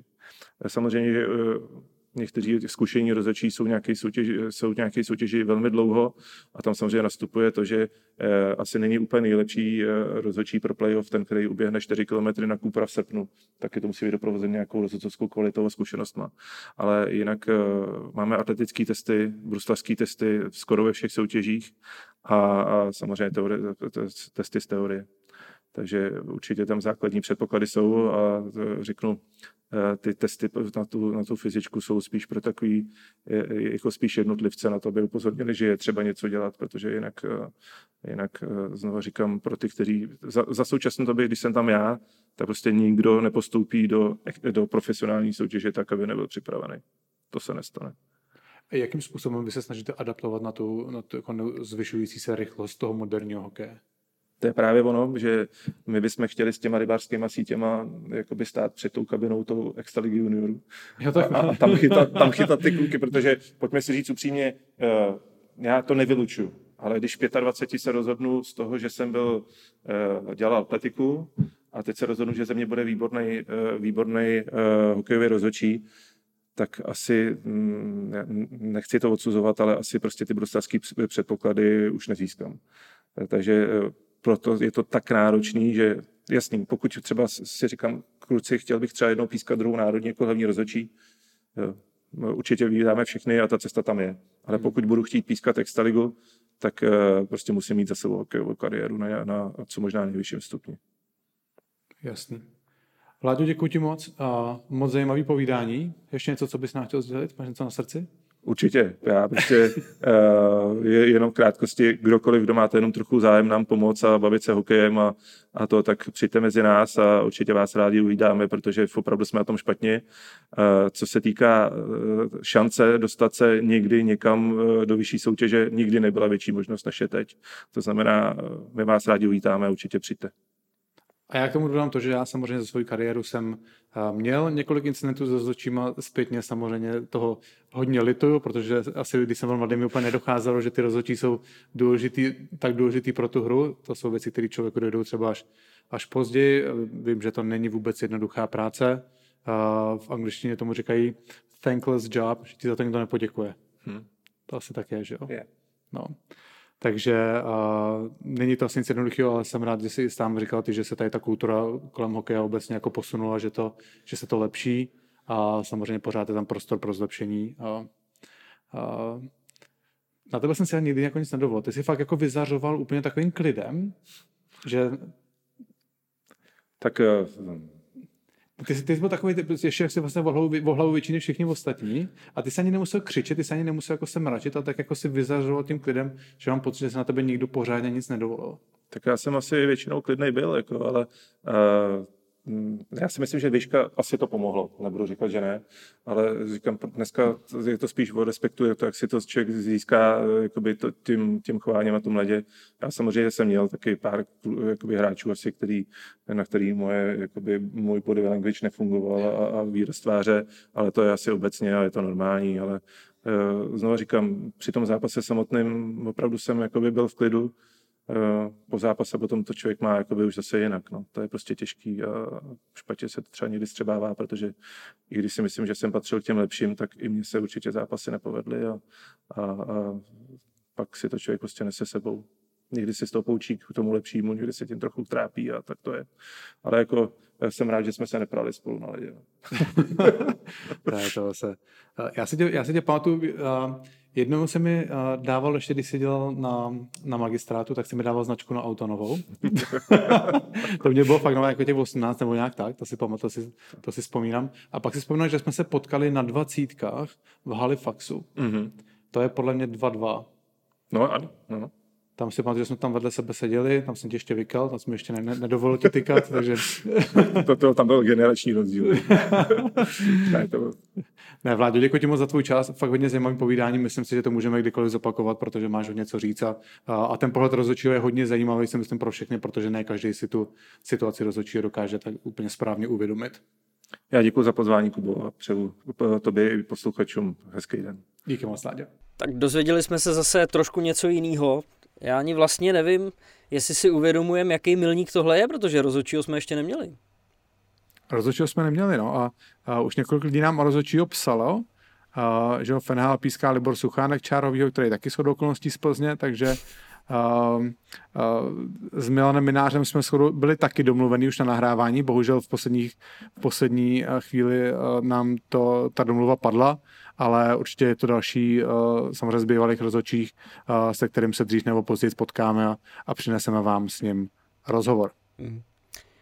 Jakube, ty jsi tady děkoval, já vím, že je to trošičku jiná situace, ale chtěl bych i já sám za sebe poděkovat, eh, protože dost z vás se ozývá jak na Twitteru, tak třeba i na Instagramu s tím, že si nás jako všímáte, ať už co se týče bomb nebo těch dalších věcí, které děláme my, takže normálně bych řekl, že to prostě vím, že to není žádná novinka, že jo. ale asi úplně eh, nestíháme a nestíhám odepisovat vám všem, ale eviduju to, takže díky moc a prostě znova řeknu, že jsme rádi, že máme takovýhle skvělý posluchače a příznivce. Že jo, Kubo? Přesně tak, Richarde. Uh, Přijde že děkujeme pořád teďka nějak často, ale toho asi není nikdy dost. Jako samozřejmě jsme, jsme rádi za přízeň, uh, rádi s váma nějakým, jako, máme nějakou interakci na sociálních sítích, znova prostě uh, omluváme se, jestli třeba ne, ne, neodpovíme i hned, nebo třeba občas i zapomeneme odpovědět, uh, ale to, občas, je toho, občas je toho opravdu hodně a snažíme se aspoň takový to srdíčko na tom Instagramu poslat každému, kdo nás napíše. Kdo nám napíše. Přesně tak. Jakube, já si myslím, že dneska, hele, zase skoro hodina. Mně, mně vždycky přijde, že ten předest, oni si toho sice lidi nevšimnou, protože je to rozdělený rozhovorama, ale čistý čas dnešního natáčení bude za chviličku přesně hodina. A já mám pocit, že ty vždycky to tak jako dotláčíš do té hodiny. Ne, tak to vyjde, tak nějak to tak jako vyjde, no. Ale protože to možná máme taky v podvědomí, že zhruba na hodinu to, cí, na hodinu to cílíme. Dneska bude podle mě teda dlouhý díl, že jo? Rozhovor s Vláďou Schindlerem, ještě Kuba konečně tam byl, takže dneska to bude dlouhý. Uh, ne, Takže už asi to bylo dlouhý, takže tak. uděláme rozhovor ještě sami se sebou, aby jsme dali třetí. Třetí rozhovor do toho, už- jsme to ještě natáhli. už jsme toho natlachali dost, Richarde, dneska. Přesně, tak jdeme asi spát, ne? Jdem. I když bomby vlastně nikdy nespí. Ty jedou pořád dál, takže za sedm dní jsme zase tady. Mějte se krásně. Přesně, díky za pozornost a mějte se. Čau.